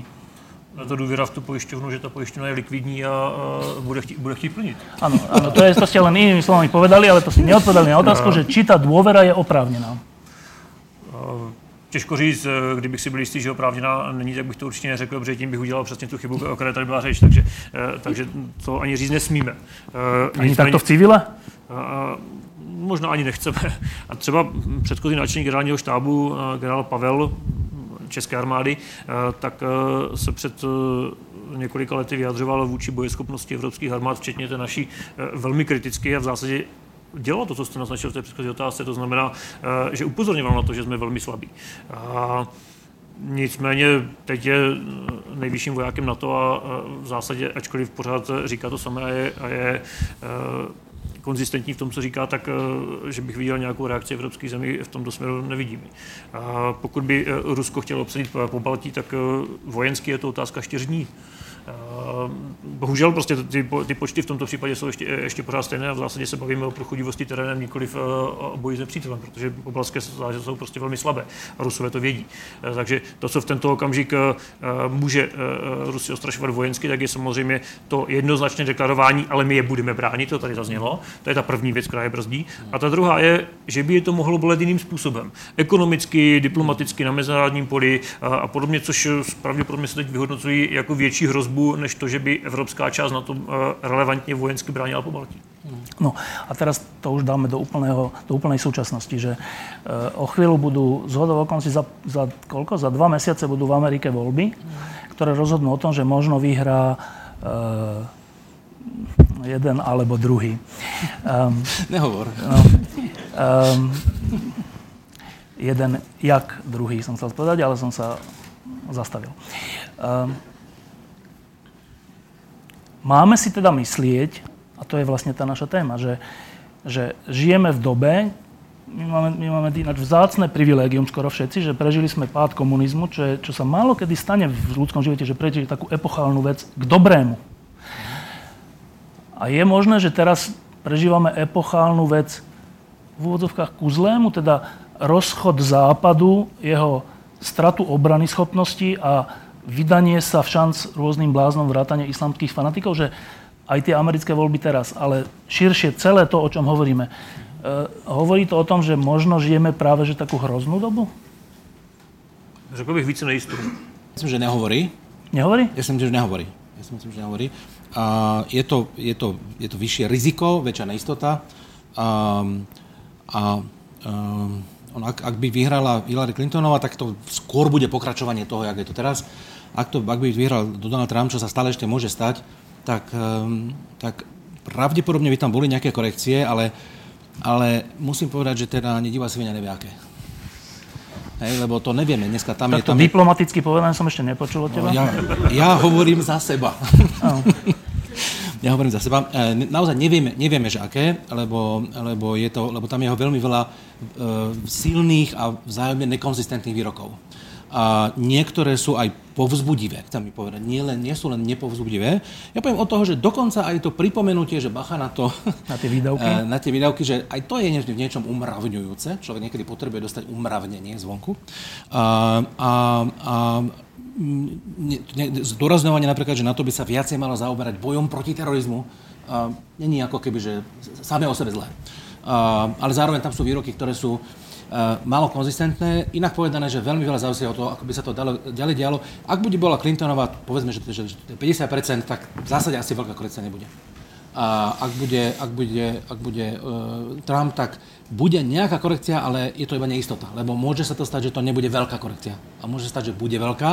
A ak je veľká, tak potom je naozaj veľká otázka, že ako rýchlo Európa dneska fakt skúša na to neistotu ohľadne toho, toho Brexitu, aj tých migrantov, ako rýchlo sa dokáže ako keby pozviechať a čo by sa v tej chvíli stalo, keby naozaj tí Rusi zasiahli, no tak to, to fakt neviem, lebo my, sme, my ako Európska únia sme strašne pomalí vo všetkých tých rozhodnutiach a, a, a aj politicky taký nerozhýbavý a každý si stále ešte sleduje úplne iné vlastne partikulárne záujmy. Čiže ešte raz, že Keby... Neistota, väčšia neistota, ano, ale, ale nemusí, že... to znamenať, že, nemusí to znamenať zlom k horšiemu. To si, no ak, ak by teda Rusi zasiahli v Pobalti alebo inde, ano. a to hovoríme o svojich najbližších spojencoch, to, to nehovoríme, že niekde v Grónsku zasiahnu, ale že tu. Aj Grónsko sú spojenci. No. Ladové medvede sú fajn, ale ne, že sú až úplne spojenci. No, uh, že ty hovoríš, že Európa by sa nerozhýbala, alebo ťažko, alebo by sme riešili nejaké svoje veci. Už do, za 4 dní by, ale oni už to mali vyriešené, Rusi. Tak, tak to je strašne prelom, keby sa toto dovolilo, nie? Že keby na to nebola reakcia. A to si myslím, že v tejto chvíli by tá reakcia bola. Aká? Komuniké? Úplne, že nesmieme zverejňovať, čo ti to povedali? nie, nie, nie, nie, asi by bola, ja si myslím, že by bola vojenská. Keby, keby obsadili, lebo dneska ten článok 5 platí pre pána Jana. Nie. Na to je postavené na článku 5, ktorý hovorí jeden za všetky, všetci za jednoho. Útok na jednu krajinu je pokladaný za útok na všetky krajiny. A, ale samozrejme platí iba dovtedy, kým, tým, kým je dôveryhodná tá poisťovňa. To znamená, kým kým, kým je tam nejaká reakcia. Musela by byť vojenská reakcia. Nemá, nemá zmysel písať komuniké. Musela byť má, vojenská reakcia. Ono to má jeden problém, totiž, že si eh, všichni představují, že ten uh, úder z té ruské strany, že by byl uh, konkrétně určitelný v čase a prostoru. Uh, což už se pravděpodobně nestane, protože to válčení se změnilo. Teď se hodně mluví o tom hybridním válčení, což vojáci nemáme moc rádi, protože to je takový trošku zkreslující pojem, který mají rádi spíš novináři. Na hybridní válčení není vůbec nic nového. Je to prostě používání všech, všech instrumentů, které máte k dispozici od ekonomických, diplomatických až po ty vojenské. To znamená, eh, že ten konkrétní okamžik toho útoku na Pobaltí byste vůbec nemuseli poznat. Konec konců eh, k tomu už došlo. Možno už. Eh, už, pro, už proběhlo. Jako, kybernetické útoky na, na Estonsko už, už proběhly a byly poměrně efektivní. Informační válka běží už dávno, včetně toho, že běží i v našich zemích, v České republice velmi silně. Teď předevčírem byla, byla zveřejněna zpráva Bezpečnostní informační služby, naší tajné služby, která poměrně jasně dokládá, jak intenzivně se Rusové na našem Eh, území eh, snaží eh, zasahovat do vnitřních záležitostí a dělají to více, než to dělali v minulosti. Takže ten tlak už tam je. Pan pan Luboš Dobrovský velmi hezky řekl, že my bychom to Rusko možná chtěli jako příbuzný civilizační okruh, jako, jako kamaráda, ale oni se chovají jako opilec v hospodě. Eh, prostě mají chuť se s někým porvat, eh, tak to dělají. Byť to dělají velmi sofistikovaným způsobem, dělají to šikovně. Ale znovu říkám, je potřeba si uvědomit, že ten úder by nebyl pravděpodobně ve formě eh, tankových divizí, které se valí někdy přes hranice, ale byl, byl velmi nenápadný a typický pro tu novinářsky populární hybridní válku, tak typické pro ně, že, neví, že ani nepoznáte, že začalo. A potom ta reakce v rámci článku 5 eh, je daleko těžší, protože samozřejmě eh, státy, které nebudou chtít reagovat, tak se najdou 10 důvodů, proč to neudělali, protože řeknou, no to ještě není ten konflikt, to ještě není ono. Eh, takže nemusíte být vložně okupace pobaltských států, ale úplně klidně to můžou být kybernetické útoky, které v zásadě nebudete schopni přisoudit žádnému útočníkovi. A nebo když to uděláte, tak on to velmi efektivně popře v rámci své, v rámci své propagandy. Takže prostě dostáváme se do období nejistoty. Pravděpodobně je daleko větší hrozba ze strany eh, aktuální Ruské federace než ze strany islámského státu, který vedle ní je vojenský trpaslík, to je vojenské zanedbatelné uskupení. Ale ta éra nejistoty nastává a bohužel ten bezpečný svět, na který jsme e, zvyklí, e, tak aktu, aktuálně existuje uvnitř našich hranic. Evropská unie je v tento okamžik velmi bezpečná, nejbezpečnější v historii. Z hlediska toho, že se venku pot, potkáte s nějakým násilím, ani většina policistů se nepotká s vraždou během své kariéry, ne tak obyčejný civilista. Takže uvnitř my máme velké bezpečí, ale vně našich hranic to bude velmi nejisté. Eh, ešte jedna vec sa dôležitá udiala, ktorá s tým bezprostredne súvisí a to je, chcem iba krátke odpovedať od vás, a to je odchod Veľkej Británie z Európskej únie. Eh, súvisí to s témou, o ktorej hovoríme, alebo iba vzdialenie? Súvisí to z hľadiska efektu. Neviem, či z hľadiska príčiny, z hľadiska efektu, lebo to eh, vedie k oslabeniu Európy. A to, v tomto slova zmysle to súvisí. Myslím, že Európa, Európa bude slabšia a musí riešiť novú vec a, je to aj taká morálna rana a trošku možno, že aj ekonomická, možno aj bezpečnost. Já bych jenom upozornil, Evropsk, uh, uh, Velká Británie ještě neodešla z Evropské unie. Uh, ono se tomu říká Brexit novinářský, ale nebyl, nebyl žádný Brexit. Referendum ve Velké Británii není právně závazné, to znamená, dokud Británie neudělá ten konkrétní oficiální krok, to znamená, že požádá vystoupení z Evropské unie, tak žádný Brexit nenastal. A jestli nastane a kdy nastane, to je otázka. No ale ty efekty už jsou dneska vidět, minimálně no, to ano, samozřejmě, ne, ne? samozřejmě, ale, ne. ale Aj... neměli bychom říkat, že Evropská unie uh, přišla Velkou Británii, protože ještě nepřišla. Určitě, ale teda, teraz ja by som vsadil všetko, čo mám, čo nie je veľa, ale tak vsadil by som to uh, na to, že to je hotová vec. Vy nie? Ne. Fakt nie? A to by museli ale, Briti akože poprieť svůj demokratický charakter, lebo však oni veľmi tak, rešpektují svoje rozhodnutia. Nejsem, nejsem politolog, takže tady uh, možná přání otce myšlenky a možná si to subjektivně natolik přeji, aby se k tomu nedošlo, že je to ovlivňuje můj úsudek, takže říkám, já se můžu vyjádřit k bezpečnosti otázce, ne k politické, takže tady opravdu čistě jenom vlastní názor. Kdyby Britové chtěli ten krok udělat, už ho udělat mohli. Uh, už dávno ho mohli udělat, už měsíc ho mohli udělat, uh, dva měsíce ho mohli udělat a neudělali to. A už, uh, už, máme, už máme předsedu vlády, který je brexitář takzvaně. Proč to neudělali? Eh, to znamená, to, a mimochodem nebylo by to porušení eh, britských demokratických principů. Eh, ta britská demokracie je, historicky velmi dlouho a velmi dobře fungující mechanismus a já si nemyslím, že kdyby to Britové chtěli udělat, tak by to neudělali. Čekají, možná, že k tomu dojde, ano, kdybyste vsadil, tak pravděpodobně ten kurz by byl výhodný pro vás, to je pravda, ale k Brexitu dosud nedošlo kurz na moju stávku by bol 1,0, čiže dosť, dosť malo by som vyhral. Ja by som zaplatil ten poplatok a nič by som nevyhral. Um, ale vy ste povedali zaujímavú vec, že možno, že je, možno, že je to, čo teraz ste hovorili, je dôvodom toho je to, že si to neželáte. Že si neželáte, aby Británia odišla z Európskej únie, No to v žádném případě, protože... A proč si to neželáte? Jednak tady zaznělo, že tím, že jsem voják, tak pochopitelně první, co mi napadne, tak je vojenský důvod. Eh, Velká Británie je jednoznačně vojensky eh, nejsilnějším a nejplatnějším členem Evropské unie.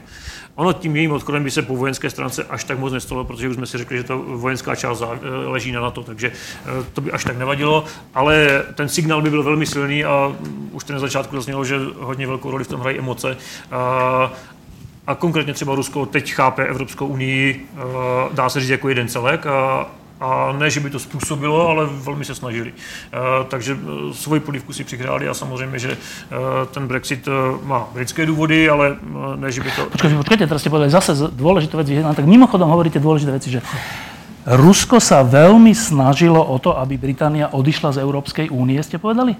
Lebo u nás my máme jedného politika, ináč ktorého som ja aj volil, Ríša Sulík sa volá, ktorý povedal, že Rusko odchod Británie vôbec nezaujíma. No, tak my máme takéhoto politika. Tak uh, fakt sa o to snažili? Z iných dôvodov. No, tak no, kontakty, e, kontakty některých britských politiků, respektive minimálně jejich verbální vyjadřování vůči, vůči Rusku je celkem známé. Aktivitě ruských spravodajských služeb samozřejmě ve Velké Británii sice nejsou veřejně známé, ale novináři je poměrně často, často uvádějí. Já jsem taky neřekl, že to Rusové způsobili. Já jsem řekl, že, že to se snažili. že se to přáli a že jim to vyhovuje. Rusové, Proč jim to vyhovuje? Rusové do dneška přemýšlejí v té staré dobré geopolitické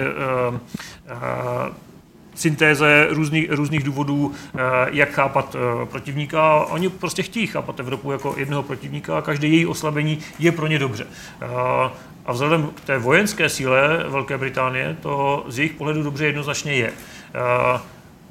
Že ve skutečnosti Velká Británie je natolik pevně svázána z NATO, že to nemusí mít přímé vojenské dopady, no to samozřejmě mít nebude. Ale to poselství je velmi silné. To, to prostě eh, tam cítit je a Rusové to každopádně uvítali.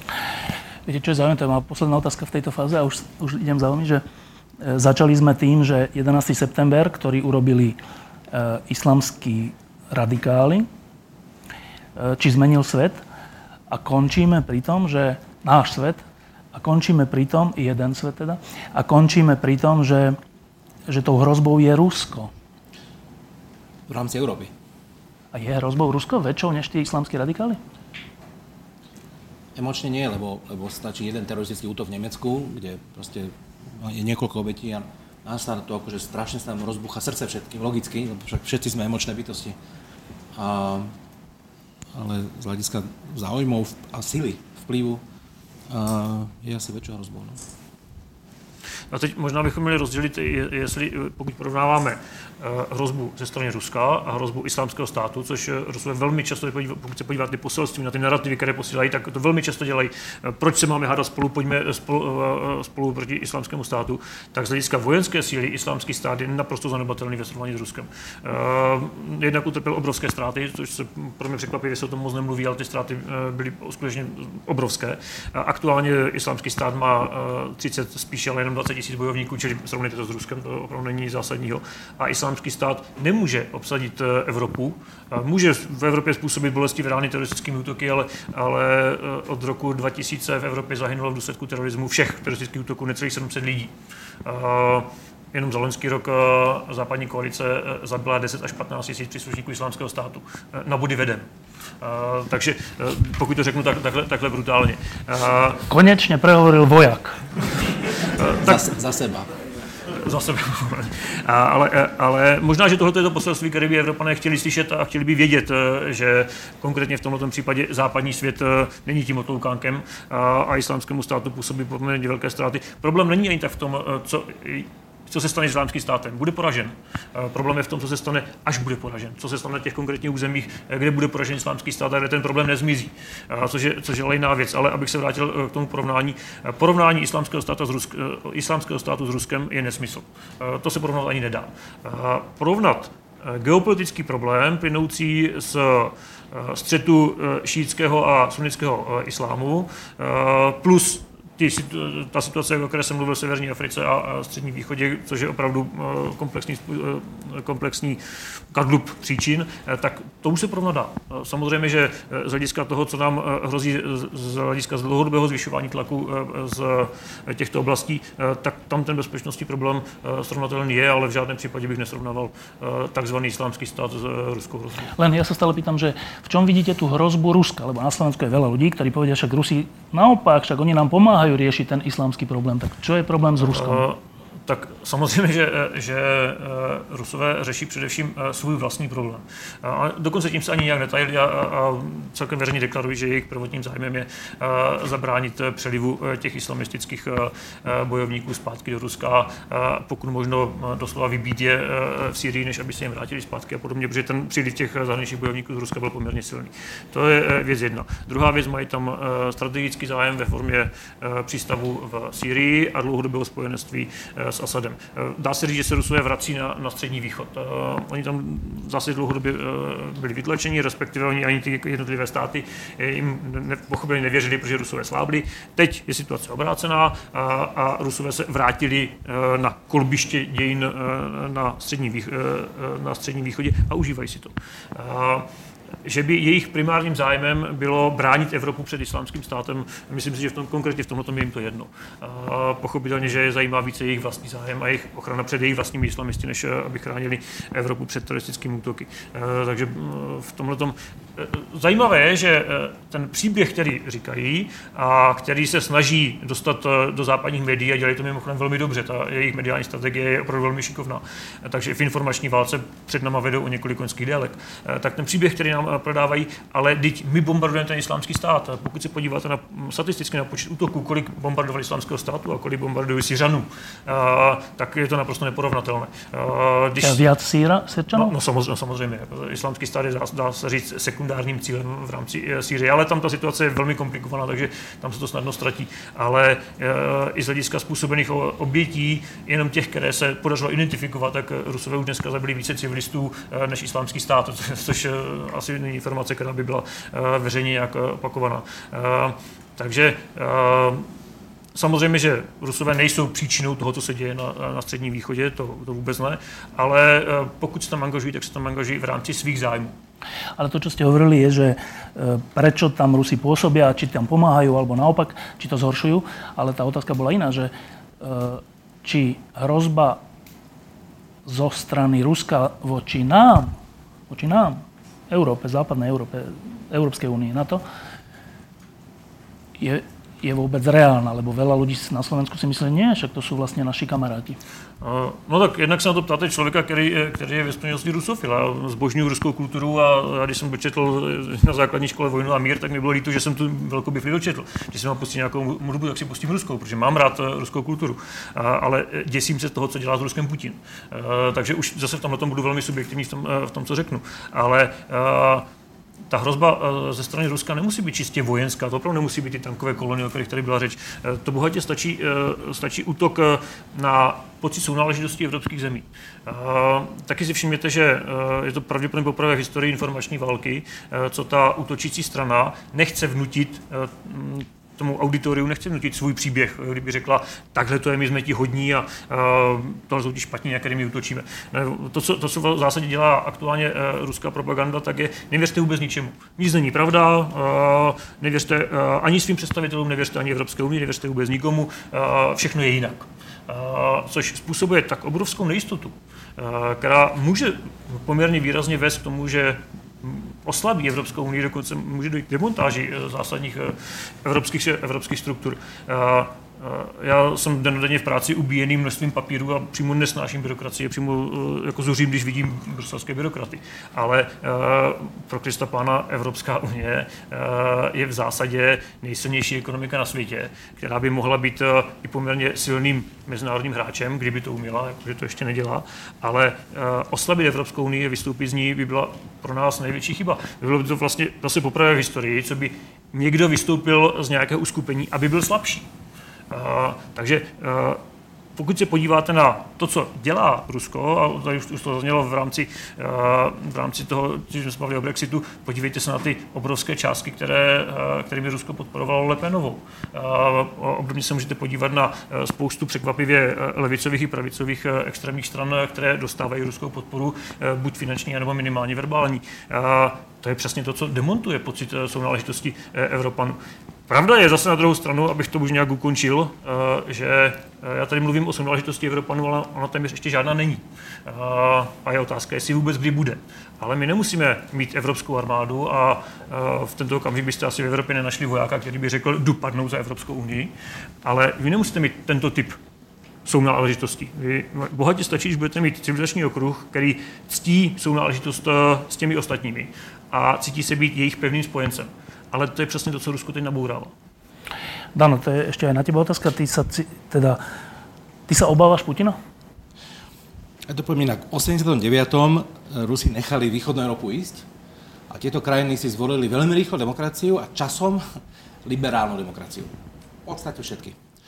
A ale v Rusku to dopadlo inak. V Rusku sa neujala liberálna demokracia, ujala sa nejaký iný model a pre nás je, myslím si, že v našom záujme dlhodobom je byť bližšie, čo najbližšie s krajinami, ktoré sú liberálnymi demokraciami, ktoré ctia ľudské práva rešpektujú osobné slobody.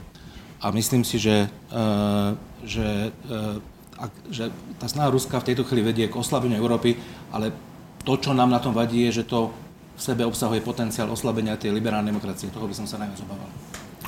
Tak. Raz, dva, tri.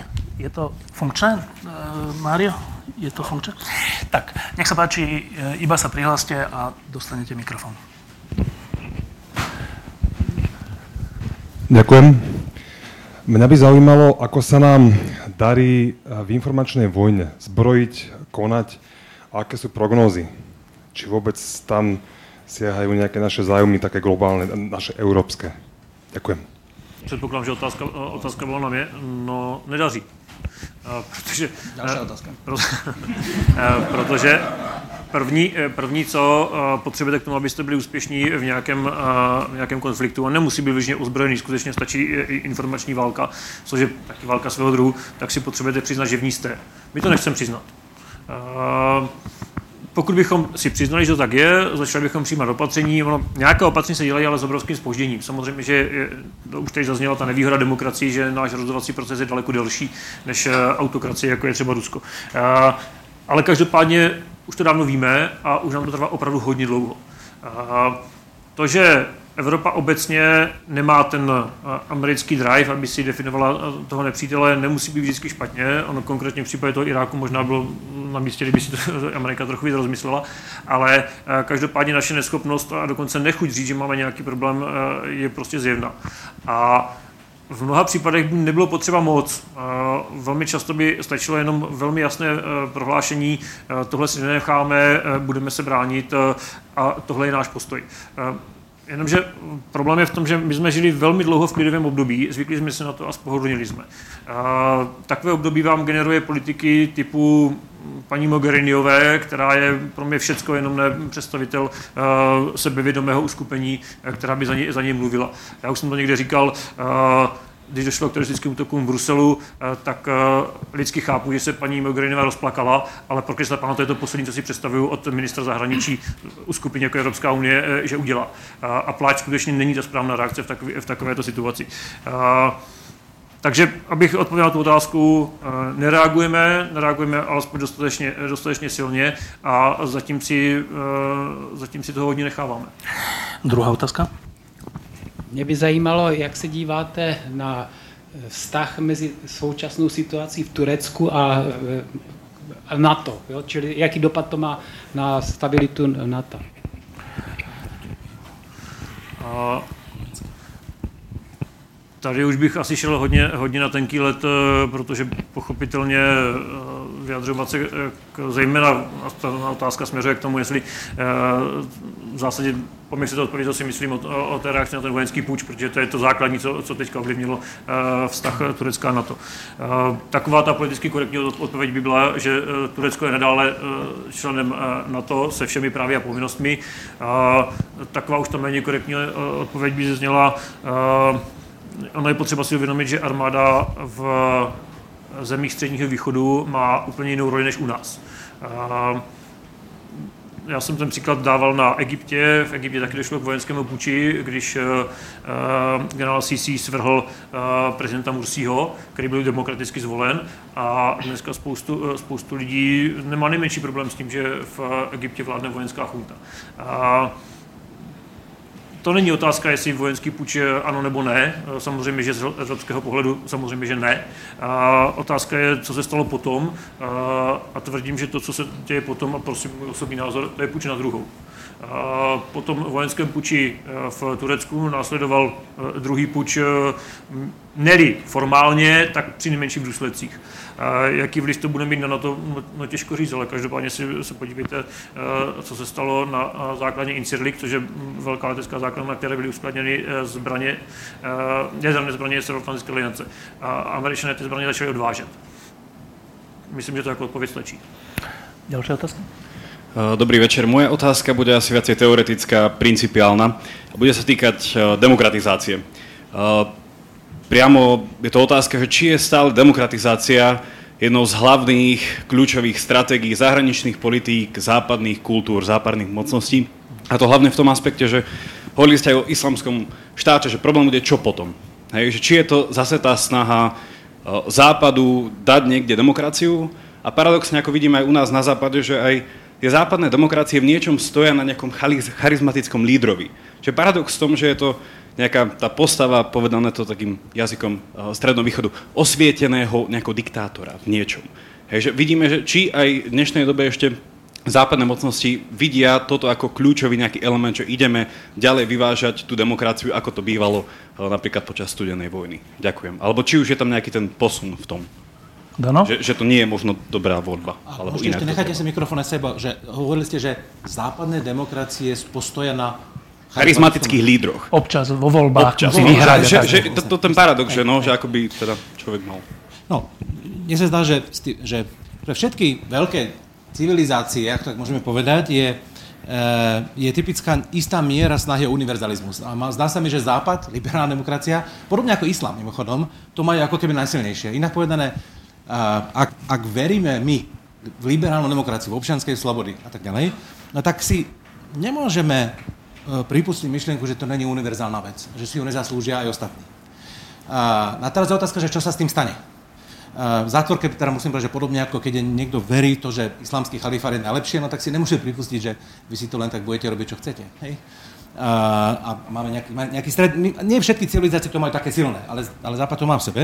Ja si teda myslím, že, že počas studenej vojny sa to paradoxne veľmi nedialo, pretože počas studenej vojny to bolo všetko black and white, proste buď alebo, buď sme s Ruskom alebo sme s Amerikou a všetci ostatní Američania v tej chvíli tolerovali všetky možné polovražedné režimy, len ak boli proti komunistom. Za všetky príklady Indonézia a tak ďalej.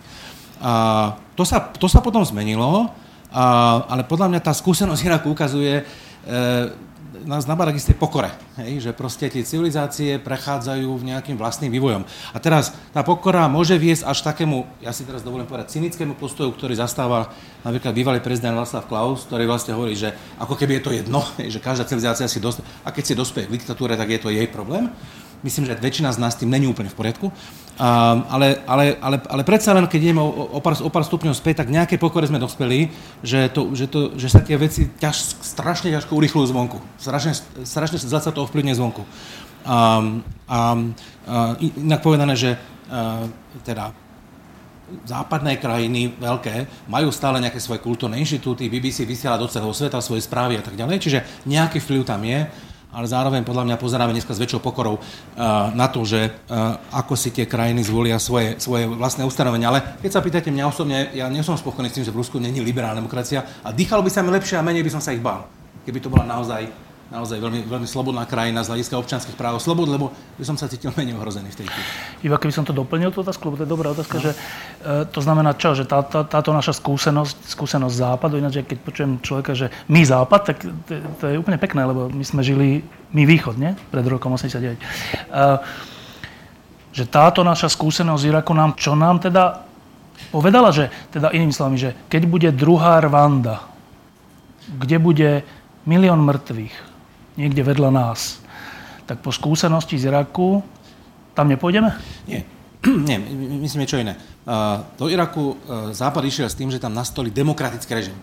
A tá, cel, ten predpoklad sa ukázal ako, že zlyhal no, na 100% alebo na 90%. 90%. A, a, a, a proste nepodarilo sa to. Nepodarilo sa to. Keď bude druhá armáda, tak sa môže urobiť humanitárna pomoc, ale zároveň, ak tam bude nejaký miestny, lokálny, e, v ktorejkoľvek krajine, diktátor, a, a ten zabezpečí nejaký mier a nepošle imigrantov, čo bude dôležitá vec, tak sa s ním asi oveľa ľahšie dohodneme, aj keď možno, že nebude úplne podľa nášho gusta, lebo vieme, že tá zmena toho, že to odstránenie diktátora je najľahšou časťou toho zvládnutie toho potom, my to proste nedokážeme naďalko robiť a možno to aj je nesprávne. Možno to je nesprávne. Myslím, že ešte túto, túto morálnu istotu sme stratili trochu. Ďalšie otázky, nech sa páči. Hm, ďakujem. Napadlo ma v tejto súvislosti, že otázka, že prečo vlastne tá liberálna demokracia sa nepodarila v tom Rusku, môže za to Jelciného sklon k alkoholu, alebo uh, ak by ste to mohli rozviesť, lebo myslím, že to je veľká škoda, že k tomu nedošlo, to nepokračovalo. Ale však sklon k alkoholu je predsa západná cnosť, nie? O tom sa ešte porozprávame.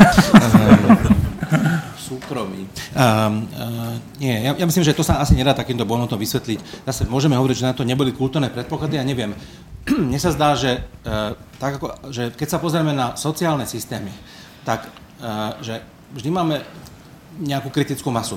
Potrebujeme kritickú masu ľudí, ktorí urobia nejakú zmenu a mimochodom aj z hľadiska zvýšenia vojenských rozpočtov a tak ďalej. Potrebujeme e, nejakú kritickú masu dôstojníkov generálnych štábov ktorí povedia, a politikov, ktorí povedia, že bacha na to.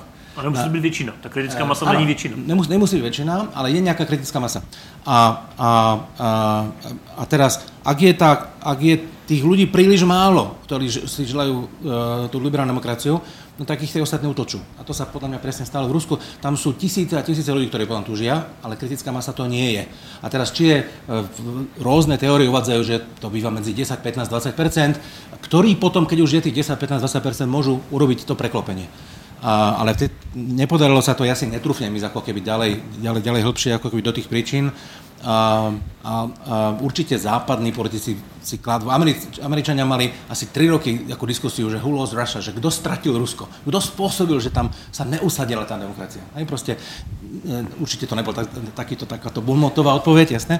A, a, ale neznamená, že sa to, to nemôže stať. Ne? Ale v tejto chvíli tá kritická masa tam, tam nebola. Tu bola ďalšia otázka? Ďakujem. Ja by som mal asi dve otázky. Prvá je sunutí a šíti. Dosiahnu mier, čo by sa stalo, čo by nasledovalo? A druhá otázka momentálne prebieha a možno už aj skončil. E, je tu e, Slovensko alebo jedna politická strana chce, aby sme vystúpili z NATO. Čo by to prinieslo? Militarizáciu, proruské nejaké vnímanie, alebo boli by sme viacej naklonení Rusku? Čo by to prinieslo? Ďakujem. Áno, čiže zmierenie um, sunitov a šítov. Uh, to bych tu musel mít funkční křišťálovou kouli, já to nemám. Uh, to, to je natolik, uh, natolik nepredikatelný uh, příklad, co by se stalo v tento okamžik, kdy bohatě stačilo, kdyby, kdyby spolu dokázali, uh, dokázali, řekněme, nějakým způsobem vyjednávat, respektive kdyby byla alespoň nastolena nějaká nenásilná rovnováha. To, co teď prostě probíhá v islámském světě, je uvnitř daleko horší, než to, co probíhá na venek. My to samozřejmě vnímáme tím prismatem těch teroristických útoků, ale ve skutečnosti opravdu daleko větší eh, problém eh, je mezi šíti a sunity, čili ta otázka, otázka je velmi dobrá, ale eh, co by se stalo v případě nějakého jejich smíření? No jednak oni se historicky vlastně dlouhodobě nikdy nesmířili. To je za prvé. Za druhé, obě dvě ty větve mají, mají tu myšlenku univerzalismu, že oni jsou ti, kteří ten islám uh, berou opravdu, uh, opravdu vážně a islám sám o sobě je univerzalistická myšlenka. Uh, takže nedokážu opravdu odpovědět na to, co by se stalo, kdyby se smířili, protože to je aktuálně tak nepravděpodobné a jsme od toho tak daleko, že neumím říct, jaký by byl výsledek. Je tam možno ešte jedna komplikácia v tom, že oni nemajú jednotné velenie. Že to nie je, že to sú vlastne obrovské hnutia s stovkami miliónov ľudí na každej strane a ešte akože, môžeme si povedať, že v tom šítskom svete je hegemonom Irán. A tým pádom ten, ten iránsky, iránsko duchovenstvo má asi takú, relatívne najväčšiu rolu a mohlo by v tom niečo, ale ten sunnický svet je tiež veľmi roz, ro, rozbitý, ako keby na, do, do mnohých skupín. A takže tam sa aj otázka, že kto má s kým vyjednávať, ako kto sa má s kým dohodnúť. A když to, když to ještě zkombinujete s tím, že uh, my si můžeme rozdělit uh, šíty a sunity, ale uvnitř uh, oni ještě mají navíc etnické problémy, dlouhodobé etnické problémy, které vlastně nikdy nebyly, nikdy nebyly vyřešeny. Mají tam problémy přístupu ke zdrojům, mají tam přístupy, uh, už tady byla řeč o tom, uh, že mají nepřirozené hranice. Je otázka, jestli vůbec existují nějaké přirozené hranice, které by mezi nimi mohly být nastaveny. Takže to je takový taková množina problémů, že odpovědět na to, co by se stalo, těžko říct. Dobre, tá druhá otázka bola, že na Slovensku jedna zo stran, takto, takto, takto diplomaticky, teda Kotleba, um, presadzuje referendum, ale myslím, že o vystúpení z EÚ. Aj na to neviem, či to rozlišujú, možno to ani nerozlišujú. Vystúpenie v zá, zo západu. Tak, je to asi dva. Dobre. Čo by sa stalo? Uh, ja myslím, že, že v, inak z jeho hľadiska to není moc múdre, že to, že to, že to spája, lebo keby to rozdiel by mal väčšiu šancu, lebo, lebo v prípade Európskej únie... Poprosím si, neradiť Kotlebovi. Si všetci... v prípade Európskej únie si všetci uvedomujú, ako by nás to bolelo. Uh, nie, nie, či všetci, ale teda kritická masa, aby som sa vrátil k tomu. Um, v prípade NATO, uh, no z môjho pohľadu by to bolo, bolo, teda, bolo by to veľmi nebezpečné, pretože by sme stratili pri, tú, tú poisťovňu, stratili sme prirodzené strategické zázemie a je to tak, škaredo to teraz poviem, ale stali by sme sa možnou hračkou v ruských rukách. Možno použitou, možno nepoužitou, alebo v rukách niekoho iná, iného silného, ale v tejto chvíli nikto, nikto taký ako keby iný silný to nie je. A, a možno by sa v prvom týždni, mesiaci, pol roku nestalo nič, ale keby bolo treba, tak by na nás veľmi ľahko zatlačili a bolo by to, veľmi, bolo by to veľmi ako keby nepríjemné.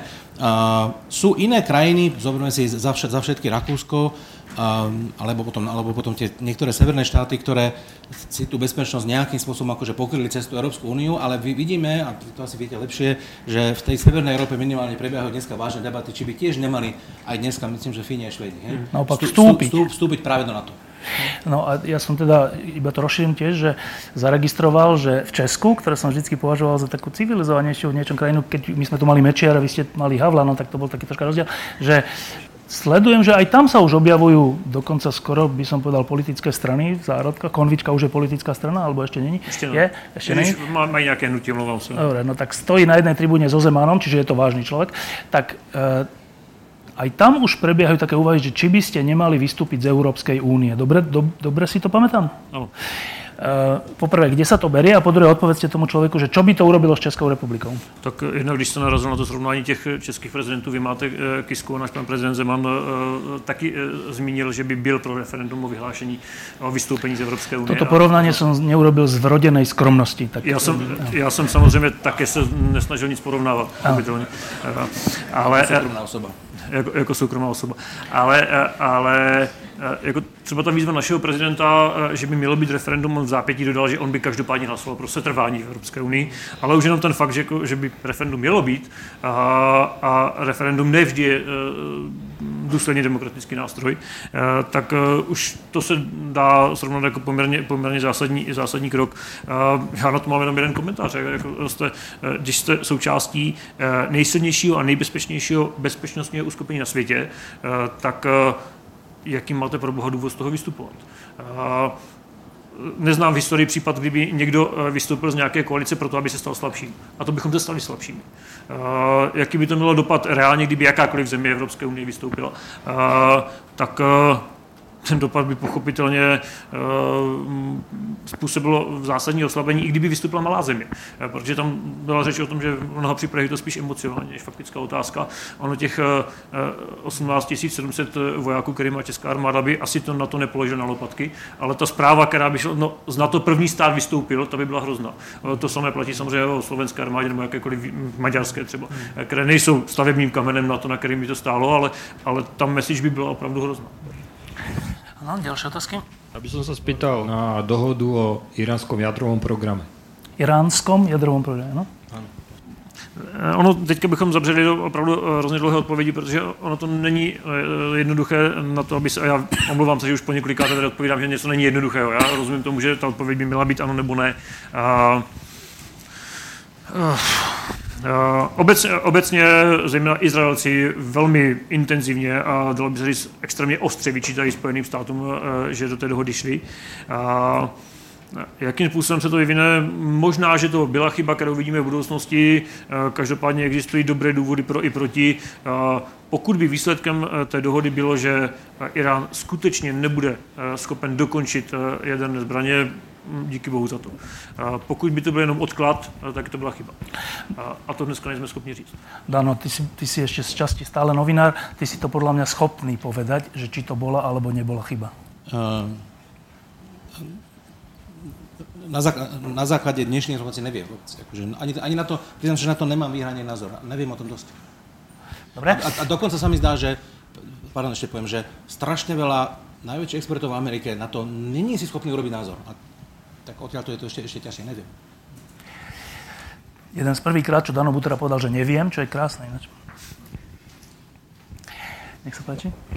Dobrý deň. Chcem sa opýtať. Vy ste hovorili, že Amerika alebo s, s Anglickom chceli demokratizovať Irak. A určitá masa ľudí, ktorá je, ktorá je protiamerický, hovorí tak, oni tam šli len kvôli tomu, že tam je ropa, zhodili diktátora a teraz tam majú svoje podniky, ako Shell a teda, teda. No a oni vám povedia otázku, tak prečo nešli do iných diktatúrskych krajín, ako je napríklad Severná Korea, kde vlastne ten diktátor je o moc tvrdší, tam sú hladomory, že prečo tam Amerika, Amerika na to nenasiahlo, keďže tam majú aj Japonsko, aj o, Južnú Koreu. A druhá otázka je taká, že vlastne, že či Amerika nestracela ten špunc číslo jedna, lebo napríklad tí ostrovy, o ktorých teraz bol spor a Čína prehrala akože ten súdny, súdny spor v tom Hagu, tak Amerika, ktorá by akože vlastne mala vymožovať to právo, by to mala nejako akože, ale podľa to všetkého Amerika voči tomu asi nespraví nič, lebo Čína to vyhlasila za svoje územie v podstate a jeho vzdušnou silou asi bude brániť. O tie sporné ostrovy. Čiže prečo v Iraku áno a nie v Severnej Koreji? Mne sa zdá, že, mne sa zdá, že e, Takže ja neviem o tom, že či Američania dneska majú tie kontrakty v Iraku, skôr sa mi zdá, že to majú čínske firmy e, e, viacej, a, ale možno, že tam majú aj nejaké americké. A, a, oni tam išli z, z obavy pred islamským, e, alebo teda pred islamským terorizmom, terorizmom a spojenectvom s teroristickými organizáciami. Ale tá otázka ohľad, ohľadom Severnej Koreje je dobrá. To je dobrá otázka, pretože, uh, pretože ten režim taktiež má kontakty s, tými, s týmito. Tam je trošku taká vec, že Severná Korea už v tom čase mala jadrové zbranie.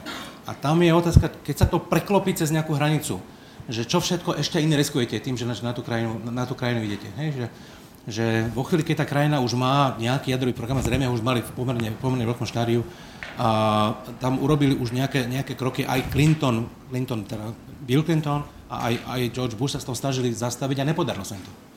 A ja mám pocit, že, že to ich ako keby najviac viedlo k tomu, že Severnú Koreu doteraz nikto ako keby nevyriešiť. Plus, plus to bolo spojené s tým, že teda to nie, je, to, je to hrozná diktatúra, ale nie je spojená priamo hlavne s tými islamskými, ako keby, alebo, alebo takým spôsobom prepojená. Uh, uh, Čínske ostrovy. Čínske ostrovy. To je první. No, uh, uh, uh, je potřeba si uvědomit, že je to umění možného.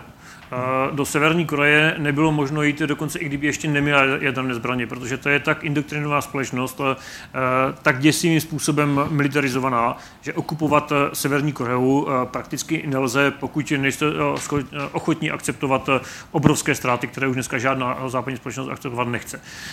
Takže je to opravdu umění možného a v tomto případě bych nevyčítal, jakkoliv ta otázka má smysl, samozřejmě Severní Korea je ještě horší než Sadám, tak proč tam nejdeme? No, protože by to bylo příliš drahé. Příliš by to bolelo a, a to umění možného v mezinárodní politice prostě platí. Ono je velmi důležitá věc, co je potřeba si uvědomit, když se snažíte pochopit eh, mezinárodní politiku, na rozdíl od státu, kde panuje právo a zákon, tak v mezinárodní politice je anarchie. Prostě mezinárodní eh, eh, systém je anarchický. OSN ho moderuje, dokonce řekl bych, že velmi často ho moderuje velmi dobře, daleko lépe, než si lidé myslí. A zase je to umění možného, velmi často prostě nemůže udělat to, co, to, to, co by asi bylo i správnější. Ale je to moderátor. Není to světová vláda, přinejmenším v tom, že nemá, ten, nemá to donucení, kterým by skutečně donutila ty jednotlivé státy, co mají dělat. Pokud ty členské státy nepůjčí svoji sílu, tak OSN může doporučovat, může dávat rezoluce, ale nemůže s tím nic jiného udělat. Takže opravdu mezinárodní politika je umění možného. Jakkoliv Američanům se dá vyčítat eh, spoustu chyb, které udělali, konec konců kdo z nás neudělal chyby, eh, tak eh, ten jejich, řekněme, ten morální etos, když se snaží nejenom stát světu, ale i sami sobě. Jako teďka zrovna ten Kissinger napsal, že v případě, že by nějaká americká vláda jednala dlouhodobě nemorálně, tak nemá šanci na zvolení. Ti američané opravdu to, toto nastavení, nastavení mají, jakkoliv to jejich řešení se nám nemusí líbit. Ale ta jejich představa, že teď pácháme dobro v úvozovkách a jdeme svrhnout toho hrozného Sadáma, tam byla velmi silná, jakkoliv strategicky to ve výsledku byla chyba. Takže odpověď jednoduchá, je to umění možného a nemůžete uh, léčit všechny nemoci světa, uh, protože můžete léčit jenom ty, na které máte léky. No. Áno? Pretože, spomínam to, že tu Severnú Koreu s tou Čínou, lebo ste sa ešte na to Čínu pýtali. Um, a, a k tomu ja dobre rozumiem, tak dneska americká diplomácia a politika voči Severnej Koreji vedie práve cez Čínu, uh, ktorá jediná má vplyv, aký taký vplyv, aj to možno, že neúplne, aký taký vplyv na Severnú Koreu. A to zároveň ukazuje, že keďže Čína je taká veľká veľmoc, tak aj tam je to otázka, že, že, že volíme si konflikty a spory a boje, do ktorých ideme. E, ideme. Choose your wars. A, a e, není to úplne bez odpovede, pretože vo chvíli, keď, sa, keď, keď Uh, sú tam teraz tie spory, spory s Japonskom, tak Američania tam do blízkosti zvyknú posielať tie svoje lode. No ale zároveň je to taká, že veľmi jemná hra, pretože nikto to nechce. Akože predstava, že by nebodaj došlo k naozaj vojenskému konfliktu, ten by nás bolel všetky, nás, aj keď by to bol medzi Čínou a Amerikou. Proste to by bolo strašné. Už aj pre ekonomiku, ak dáme dáme, dáme bokom tie ľudské obete. A Čína je proste veľmoc a je to, a je to čoraz väčšia veľmoc a bude čoraz silnejšia. A, takže, takže tak ako sa s ňou snažia spolupracovať dosť neúspešne voči Severnej Koreji, ktorá myslím, že práve dneska ráno znova tri rakety odpálila, takže tam, tam, tam to furt beží, tak, e, tak rovnako sa s ňou kombináciou ekonomiky, e, politiky a vojenstva snažia ju udržať v, v, v medziach ohľadom, ohľadom tých ostrovov v Čínskom mori. A to je podľa mňa stále dynamická vec, ktorá sa môže vyvinúť jedným a druhým smerom. Tak ešte posledná jedna, dve otázky jsem skočil říct ještě na druhá otázka. A to už to, to bylo ako Chcel by som sa spýtať na kurdskú menšinu v Sýrii. Zatiaľ vystupovala v tomto konflikte pozitívnym spôsobom, ale Turecko i tak ju označovalo za teroristov a dokonca robilo útoky voči nej. Chcel by som sa spýtať, či je možné, aby Kurdi si vytvorili svoj vlastný štát na, v Sýrii, Iraku. Ďakujem. Tak pokud si vezmete atributy e, států, ty, ty základní, e, jazyk, společná historie, vládané území a, a území, které reálně kontrolujete vojenskou silou, tak by se dalo říct, že už nějakou formu protostátu už mají teď, eh, protože nikdo jiný aktuálně na, na eh, kurdských územích v severním Iráku a, a v Syrii, tak nikdo nevykonává vojenskou moc, tam si ti kurdové vykonávají sami. Takže jakkoliv to není uznaný stát, tak nějaká forma protostátu už, už je to teď. Otázka je, jestli je to dobře.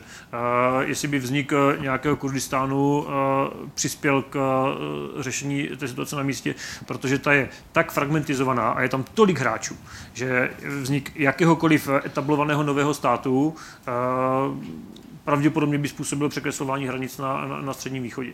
Prostě neskončilo by to u Kurdistánu. Je otázka, jestli ti Kurdové jsou čistě jenom ti pozitivní, tak jak je vidíme jako velmi statečné bojovníky proti islámskému státu. Ano, proti islámskému státu jednoznačně je to pozitivní. E, jako jedna ze stran eh, konfliktu, vnitřního odbrany konfliktu v Syrii, e, ta jejich role nevždy je pozitivní.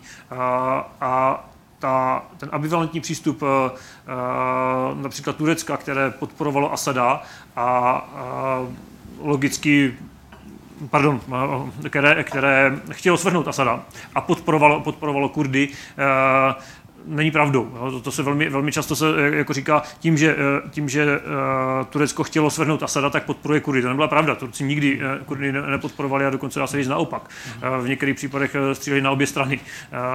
To znamená, děkuji za upozornění na ten, na ten přeřek. Samozřejmě, že konkrétně třeba turecká politika vůči Asadovi byla jednoznačně, jednoznačně nepřátelská, ale Kurdi jsou pro ně větší nepřítel. A historicky i dlouhodobě se těžko lze představit, že by se Turecko smířilo s jakoukoliv samostatnou státní entitou postavenou na, na kurdském základě. Takže nejsem si úplně jistý, jestli můžeme jednoznačně říct, že jsou pozitivní. Ano, z našeho i toho jednoduchého chápání, že jsou proti islámskému státu a bojují proti němu velmi statečně. A tam samozřejmě ano, ale zase ta otázka nelze odpovědět jenom ano nebo ne. Mně se zdá, že to je dobrá ukážka toho, ako je dneska rozbitá tá situácia na Blízkom východe, že tvoj nepriateľ, alebo nepriateľ môjho nepriateľa ešte nie je môjim priateľom. A toto sa tam opakuje znova a znova a hoci Kurdi nemajú dneska silných oponentov, v, alebo takých silných oponentov v Iraku a možno, že dokonca ani, ani v Syrii, tak pre Turecko je to taká dôležitá otázka. A teraz je otázka, čo robí Západ, čo robia Spojené štáty. A zase pre Spojené štáty je ďaleko dôležitejšie Turecko než tie kurdské oblasti. A akokoľvek e, si môžeme povedať, že no tak niečo je na tom hrozne sympatické, že je to taká silná menšina v troch krajinách a okrem toho je možné, že tam sa tie mapy budú prekreslovať. Hej, proste to akože je, je, ja si osobne by som skôr typol, dneska nie celý svoj majetok Štefan, ale teda niečo by som typol na to, že, že, e, že sa tá Sýria pravdepodobne neudrží v tej podobe, ako bola doteraz, bojí sa to nejako, že tie hranice boli vytvorené umelo, takže oni nie sú nejaké prirodzené. A, a, a tá otázka kurdského štátu alebo kurdských oblastí tam logicky bude musieť vzniknúť, ale v tejto chvíli Turecko je tak dôležitou krajinou, a nielen pre Spojené štáty, pre, celý, pre, pre celé NATO, je tak dôležitou krajinou, že pravdepodobne bude v tomto prípade bližšia košel ako Kábada. Hovorím to s tým smutkom. Možná bych dokonce řekl uh, uh, přiznání nebo podpora samostatného Kurdistánu nebo jakéhokoliv, jakéhokoliv části kurdského státu by znamenala definitivně ztratit Turecko. A uh, to si dneska asi, uh, asi nikdo nepřeje přesto, jaké výhrady lze mít eh, vůči, eh, vůči tomu, co se v Turecku eh, teďka děje. To prostě nemá jednoduché řešení. A zase vracíme se k tomu, o čem byla řeč na začátku. My si prostě představujeme, nebo chceme si představovat ty, ten jednoduchý střed toho špatného s tím dobrým a oni ti ostateční kurdové, kteří sto let bojují za, svou, za svoji svobodu, tak, tak na nás působí sympaticky, protože to máme daný z hlediska naší historie. Ale ten, ta reál politik eh, a to, co by vzniklo na místě, já se taky obávám toho, že, eh, že na Blízkém východě už ty hranice překresleny budou. Konec konců dokonce i sám Assad podle toho, jak, jak jedná, tak pravděpodobně s tím dokonce počítá, protože si vlastně etabluje tu, tu svoji část při pobřežní e, Sýrie a zřejmě ani nepočítá s tím, že by se i Sýrie obnovila v původních hranicích. Ale v momentě, kdy ty hranice začne překreslovat, tak těžko máte v nějaké dohledné době ukončený konflikt, který je v tento okamžik nejhorší válkou za posledních 20 let. No a ja vám teraz poslednú otázku, lebo treba trochu optimizmu. Ehm, počuli sme v zásade dosť negatívne veci v zmysle vnútornom aj vonkajšom. V tom vnútornom v tom, že e, nie veľmi sa staráme o vlastnú bezpečnosť, my tu v Európe. Nie veľmi e, sme schopní brať zodpovednosť za seba do svojich rúk. Eh, prejavuje sa to v rozpočtoch, ale aj inde. Rozpočtoch na obranu, ale aj inde. Z hľadiska vonkajšieho sme počuli, že je tu Rusko, ktoré má všelijaké chúťky a je tu islámsky fundamentalizmus, ktorý nevieme až tak celkom zastaviť, dokonca ani definovať, že kto je vlastne kto. No a v tejto situácii, v tejto situácii by asi každý rozumný spolok, ktorý má niečo spoločné, uvažoval o tom, že No jak sa k tomu teraz spoločne postavíme? Však tak sami to nezvládneme. A už vôbec nie my Češi a my Slováci. Tak asi by sme, asi každý normálny spolok by uvažoval, že čo v tejto situácii urobíme, aby sme boli bezpečnejší, aby ten svet ako taký bol bezpečnejší a trocha lepší. Tak teraz tu máme ale dve strany toh, tohto nášho spolku. A teda ja sa pýtam, že čo by mali urobiť Američania v tejto situácii, aby sme boli ako svet bezpečnejší? A čo by sme mali urobiť my, Európania? Aby bol svet bezpečnejší a nerozli, nerozišli by sme sa do večernej žiliny v úplnej depresii. Dano Butora. No mali by si pripomínať etos toho, čo sa stalo po roku 1945, uh, keď uh, u, u, ukončili 150 rokov izolacionizmu a povedali si, že tak po dvoch svetových vojnách už nechcú nechať Európu samotnú. Teda Američania? A, Američania, Američania. A to by mali spraviť, no. A, ale to sú spojené nádoby. Je to taký iný yang, pretože vo chvíli, keď nebudeme my vysielať signály, že o tom máme záujem, a, tak, a, tak, a, tak sa im to nebude až tak ľahko robiť práve preto, že sú namrzení na to, že my sa o to málo staráme. Čiže čo by sme mali spraviť my, tak ja teraz to poviem takým, tak trošku bonmotovo, mali by sme sa starať o svoj hlavný záujem a náš hlavný záujem je, tak ako si povedal, aby sme to robili spolu. Náš naj, najlepší záujem je európsky, aby sme to robili spolu s Američanmi, lebo nikoho bližšieho na svete nemáme. A, a napriek tomu, že to sú možno dve civilizácie, tak to sú civilizácie, ktoré sú blízke a sú to ešte raz civilizácie postavené na liberálnej demokracii a to je to, čo je pre nás a dúfam, že aj ostane to najdôležitejšie. Otakar Foltín? Uh, ze strany Američanů eh, tlak na to, aby se Evropa eh, emancipovala i v oblasti bezpečnosti a začala být relevantním bezpečnostním partnerem, aby začala být opravdovým spojencem. Ne tím, kdo se deklaruje, že je spojenec, ale tím, kdo reálně je schopen mm, přispět eh, spojenectvím opřeným o reálnou sílu. A, ze strany Evropy vyslechnout tohleto volání a akceptovat ho. To by znamenalo tak prvoplánovo, že zvýšiť rozpočty pre vojakov a, tak ono samozřejmě, když, když voják řekne, že, že chce, aby vojáci měli více peněz, tak to bude znít lacině, takže uh, to asi nechám na, na kolegovi. Ne. Uh, ale, ale tady, tady pochopitelně nejde, nejde o to, že by, že by vojáci museli mít více peněz, protože zase si uvědomte uh, velmi, velmi jednoduše, i uh, úředníci ministerstva obrany jsou, ačkoliv jsou v uniformách, tak jsou, tak jsou úředníci a na jejich platy ty peníze přijdou. Když jim dáte víc peněz, za, které budou muset stavět jednotky, pro ně to bude práce. Takže neřík, ne, nemyslím si, že každý úředník ministerstva obrany je nadšený z toho, že mu, že mu přikážete utrácet více peněz. Je to paradoxní, ale bohužel to, i tohle se občas eh, stává.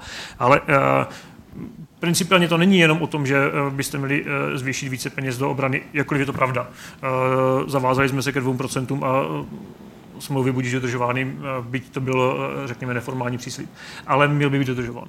Ale druhá věc je začít eh, brát vážně to, že nemusí být pořád lépe a že bychom měli v rámci Evropy si vybudovat nejenom povědomí relevantního partnera té transatlantické vazby, ale měli bychom si začít vytvářet i tlak na samotnou Evropskou unii, aby se tomu začala věnovat. To znamená ne lacině říkat, uděláme si referendum a opustíme Evropskou unii a podobně, ale velmi silně tlačit na eh, evropskou administrativu, aby začala eh, bezpečnost brát vážně. Eh, tím neříkám vytváření nějaké dvojkolejnosti.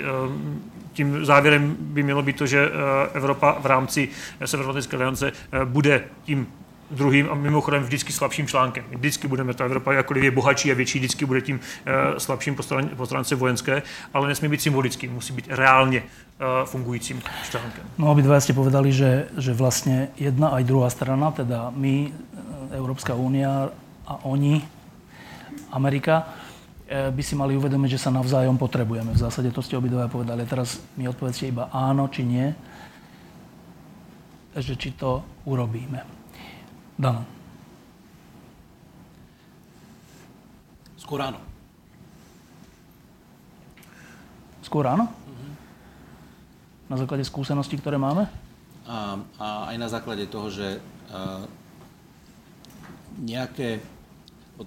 Ja viacej ako tú čisto vojenskú sledujem tú, uh, tú emočnú a politickú stránku a tá emočná a politická stránka sa začala trošku otvárať tým, čo sa dialo na Kríme a vo východnej Ukrajine.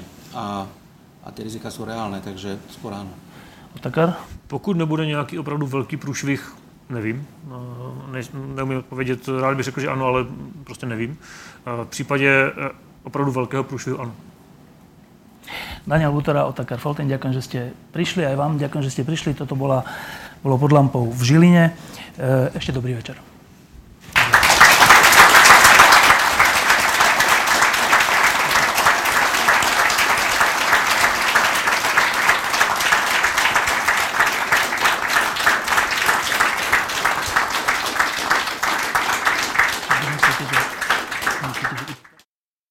Prosím vás, aby ste zvážili tú možnosť podporiť lampu jedným eurom týždenne, čiže 4 eurami mesačne.